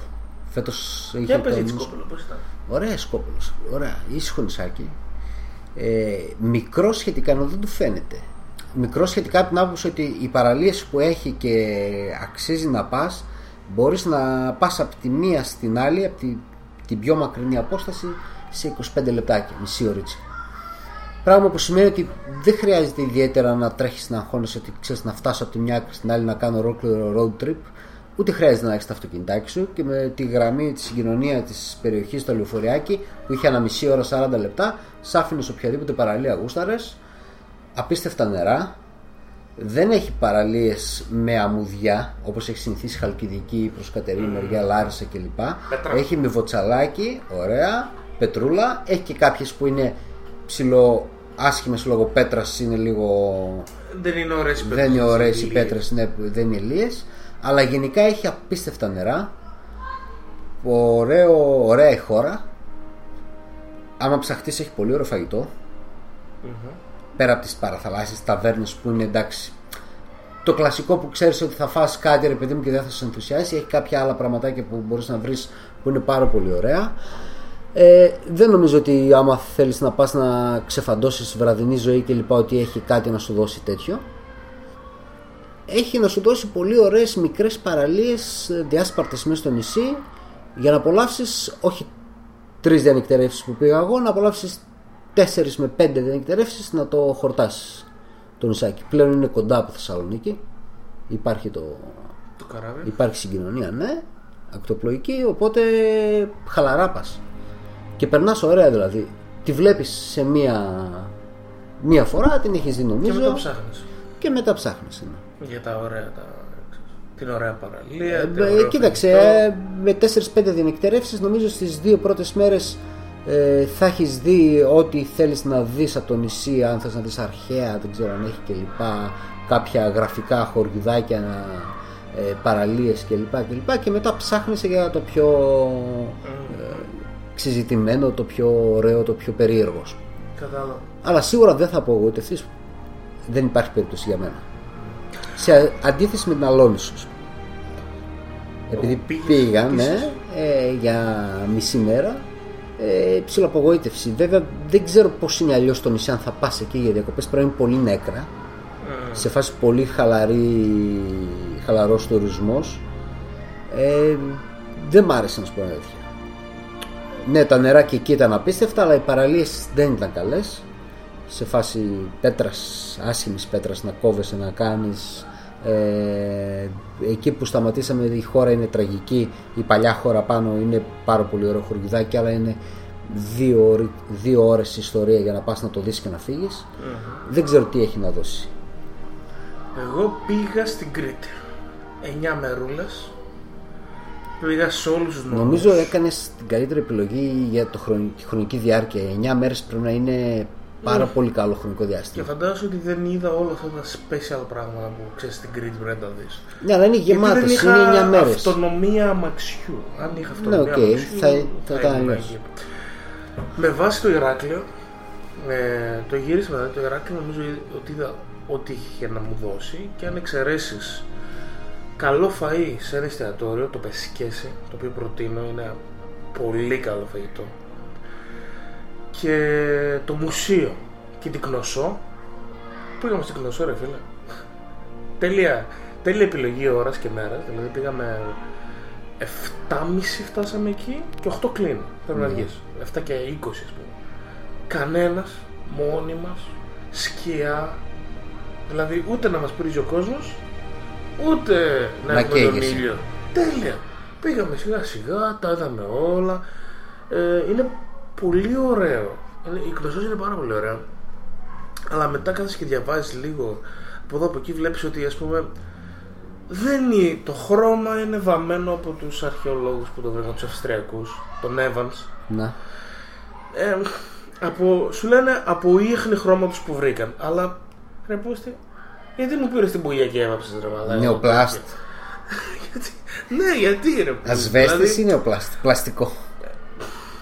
Ο τύπος τσιμέντωσε ε, τα πάντα ενώ την εποχή που ο Εύανς ανακάλυψε την ε, όπως ο φίλος που μας φιλοξένησε ο υπερδιαγαλαξιακός επιστημονικός συνεργάτης του Νόκι Μπρος ο οποίος τώρα είναι στο διδακτορικό του στο Πανεπιστήμιο της Κρήτης πάνε και κάνουν μετρήσεις εκεί στην γνώση Ναι. και μου λέει το, το τσιμέντο ξέρανε το 1800 κάτι που ήταν ο Evans τις ιδιότητές του. Αλλά ο τύπος παρόλα αυτά το τσιμέντο σε όλο. Έβαλε τσιμέντο παντού. Και τώρα αρχίζει και διαβρώνεται λόγω της υγρασίας που απορροφάει το Ναι. τέτοιο. Και δεν μπορούν να κάνουν τίποτα. Δεν μπορούν να κάνουν τίποτα. ρε. Δηλαδή ο τύπος μπήκε μέσα, τσιμέντο στα πάντα, από το μυαλό του έβγαλε το κάθε τι που λέμε εμείς ότι αυτή είναι η αίθουσα του βασιλιά και αυτή της βασίλισσας. Από το μυαλό του τα έβγαλε, δεν υπήρχε καμία απόδειξη. Ο θρόνος που είναι μέσα δεν υπήρχε. Τον έφτιαξε αυτός όπως νόμιζε ότι ήταν. Είναι λίγο Είναι λίγο ναι. περίεργο. Ναι. Ναι. αλλά απ' την άλλη ας πούμε βλέπεις τα τερά... τις αποθήκες, τα τεράστια πιθάρια που μέσα είχαν. Ναι. Ξέρεις ας πούμε ότι η Ακρόπολη της Κνωσού ξέρουμε ότι είχε γύρω στα 100.000 κόσμους. 100.000 κόσμους το 3.000 Εκείνη π.Χ. την περίοδο δεν Είναι είναι πολύ. πολύ. Και ξέρουμε, βλέποντας αυτό που έχει ανακαλύψει ο τέτοιος, είναι σαν, να- σαν να λέμε η κορυφή. Κάτω όλο αυτό που έχει δέντρα κτλ. Πρέπει να είναι ολόκληρη η πόλη της Κρόσου.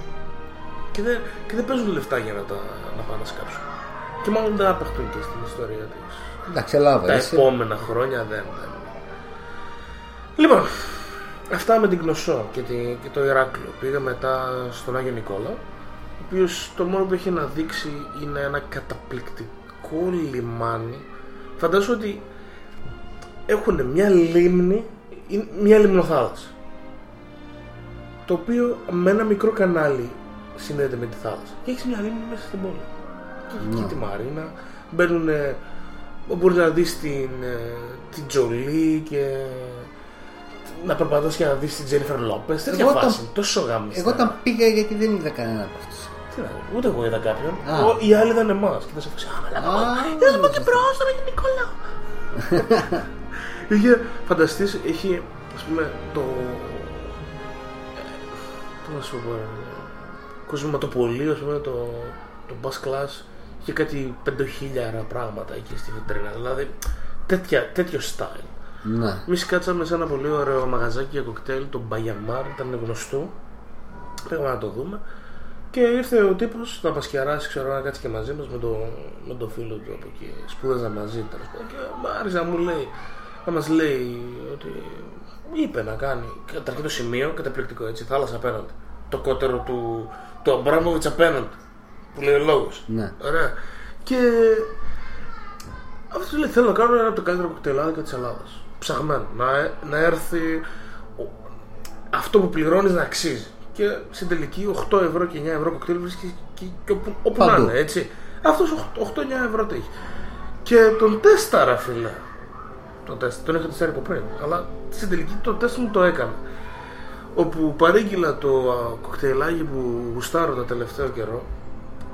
Το οποίο είναι το νεγκρόνι. Ωραία. Ναι. Το νεγκρόνι λέει δεν πρέπει να το νερώσεις. Πρέπει να το κρυώσεις με πώς το λένε εκεί ξέρω λέει να το πώς το λένε ρε φίλε να του, Ποιο; να του δώσεις κρύο αλλά με τη μία έτσι ξαφνικά. Να, να Ναι. το σοκάρεις. Α, α, να το σοκάρεις.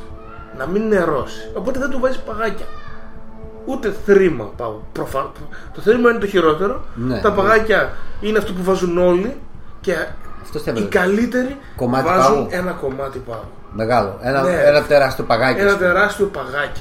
Και μου το έφερε έτσι και ήμουνα έτσι. Ναι, ρε, μάν μου, γι' αυτό είσαι γάμα. ναι. πέτυχε. Ναι, είναι ο, ο πρώτος που το είδα να το κάνει έτσι και ήταν καταπληκτικό. Αν και όσοι έχουν πει το νεγκρόνι δικοί μου λένε ότι είναι ένα. Ρε φίλε, σου σοκάρει τους γευστικούς κάλικες στο στόμα τους εκεί που δεν ήξερες και ίσως δεν ήθελες να τους ανακαλύψεις. Τους ανακαλύπτεις με κάθε δουλειά νεγκρονίου. Μάλιστα. Το Αυτά. έχω στα υπόψη.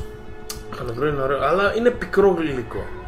Ναι. Είναι λίγο περίεργο, δεν ξέρω, καμπάρι πίνεις. ναι.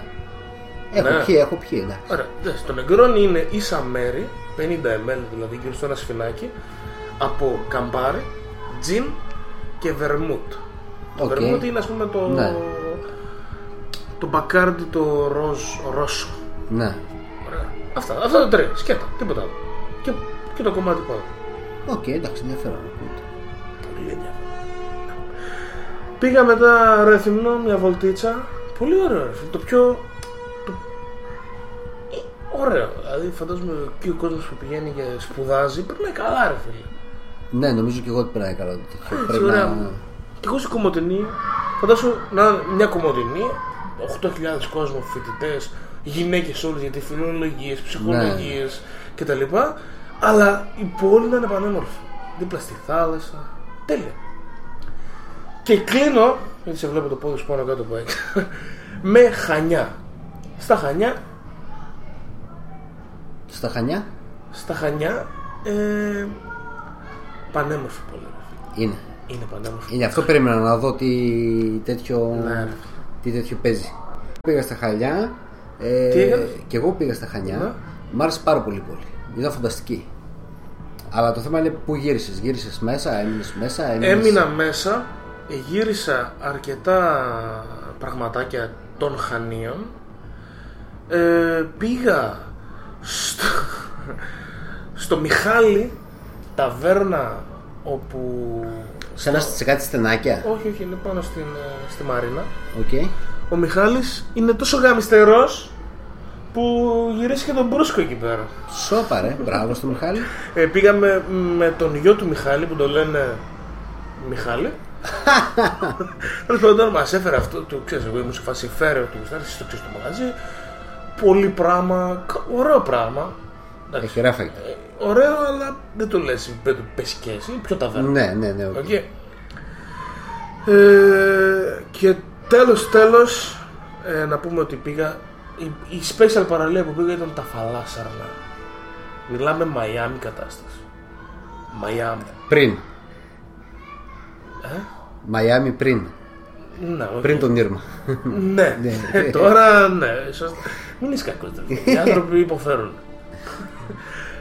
που λες τα Φαλάσσαρνα είναι Μαϊάμι έχει γαλάζιο νερό απίστευτο. Να έχει φάση ξέρεις, σε βουναλάκι που να δημιουργεί κύμα για σερφερς τέτοια κατάσταση. Γαμάτη κατάσταση. Α, τέλειο εντάξει. Η καλύτερη παραλία ίσως που έχω πάει στη ζωή. Ξά, πήγαινε Κρήτη. Ναι, ρε φίλε. Τώρα πρέπει να πάω σε μια, μια φάση με αμάξι και να έχεις κανένα ψυγείο να είναι σωστό, να, ίσως και να μπορεί να μπαίνει και στην πρίζα. Και να γυρνάς και να πηγαίνεις. είσαι, ναι. Ας πούμε δεν πήγα σε όλα τα τέτοια. Φ- Κεδρόδασος, Ναι, ναι. φοινικό δάσος, πε, πρέβελη, δεν μπορώ να το πω σωστά. Ε, το ελαφωνήσει με τη ροζ παραλία που δεν υπάρχει στον πλανήτη και βασικά τώρα δεν, δεν υπάρχει ούτε στο ελαφωνήσει. Γιατί πάνε οι μαλάκες τουρίστες και παίρνουν τη γαλάζια την, ε, την άμμο τη ροζ. Και τώρα δεν έχει άμμο. Να πούμε Ρε αυτόν τον μαλάκα. Evans να έρθει να τη βάλει. Γάμισε τα, ναι, να πετάξει λίγο Λερόι Μερλίν. Δηλαδή, η ροζ άμμο, άμμος φτιάχτηκε από θρήματα ε, κοχυλιών αιώνες. Εκατομμύρια χρόνια.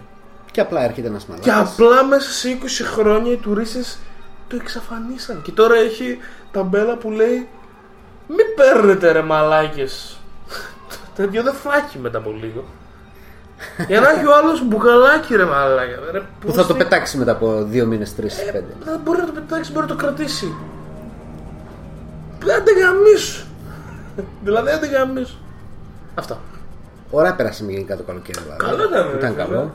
Για μένα το πρώτο καλοκαίρι ως εργαζόμενο νιάτο που σημαίνει ότι είχα χρήματα ίσως θα μπορούσα να πω ότι είμαι και από, τους, από τη μεσαία εργατική τάξη από τους πιο προνομιούχους γιατί πήρα και δώρο αδείας και μισό δώρο Χριστουγέννων για κάποιο λόγο Πακετάκι όλο μαζί. όλο μαζί ρε φίλε και ήταν Οπότε εντάξει πέρασε διακοπέ γαμάτι. ναι, τώρα ξέρεις, θα, θα αρχίσω να με βρίζουν. Ε, παλιά δεν θα πέμα, λέγα, αυτές δουλειές. Κάπως έτσι, παιδιά, δεν ξέρω. Προνομιούχος φουλ ήμουν αυτό το καλοκαίρι. Και τώρα στρατά. Οπότε, ξέρεις, στρατά. χάσαμε και τη δουλειά, χάσουμε και το σπίτι, τα χάσουμε όλα, παραμυθούμε, κάπως έτσι. Μαμά πατρίδα. Μαμά, πατρίδα. Μάλιστα. Αυτά. Αυτή ήταν ε, η 71η εκπομπή των Monkey Bros. Είμαι ο Τόσος Αλλοδαπός. Είμαι ο Κώστας Κίτσος. Τα λέμε χωρίς να έχουμε κανένα πρόγραμμα από εδώ και πέρα. Θα έρχονται οι εκπομπές έκπληξη. Αν όμως κάνεις Θα σκάνεις τη μάπα Θα σου. σκάνεις τη μάπα σου. Σαν σφαλιάρι. Σλάτς. Είσαι σαν κύμα. Ή σαν κύμα. Ναι. Ή άμα ήσουν στα φαλάσσαρνα σαν αμοβολή. Ναι, αυτή είναι η μονή μαλακία. Γιατί έχει πολύ άνεμο γενικά στην, στην Ναι. Κρήτη και παίρνει την άμμο και σε βαράει σφαλιάρα. Τσα, τσα, τσα. Μη σε πετύχει. Θα μπορούσε να πεις σε βαράει σαν ξαφνική εκπομπή του Μούγκη Μπρος. Έτσι ακριβώς. Τελευταίο. Ναι. Τε- Sorry, sorry, sorry. Να κάνω ένα shout out. Να κάνεις. Shout out είναι που λέμε ένα. Λοιπόν. Σίμος Πιτσερί. Δεν λέγεται έτσι. ε. Η πιτσερία του Σάιμον στις Καλύβες. Γάμι και δέρνη. Μπεργεράκι rare medium. Απίστευτο. Και πίτσα απίστευτη. Steaks. Απίστευτα. Sticks. Steaks. Steaks. Steaks απίστευτα. Χαιρετίσματα και στη Μάγδα που μας πήγε παντού για- με το αμάξι. Χαιρετίσματα και στο Σίμω και στο γιο του και στην ε, Νεφέλη και στην Αντριάννα. Και σε όσο έχεις ξεχάσει. Και σε όσους ξέχασα. Αυτά. Λοιπόν, κάνε ένα like αμέσως τώρα στο facebook Monkey Bros, ε, Monkey Bros GR. Εκεί όλα ανεβαίνουν. Γάμα τα πράγματα ανεβάζουμε εκεί πέρα. Φινίτο. Αυτά είχα να πω. Τα λέμε. Bye.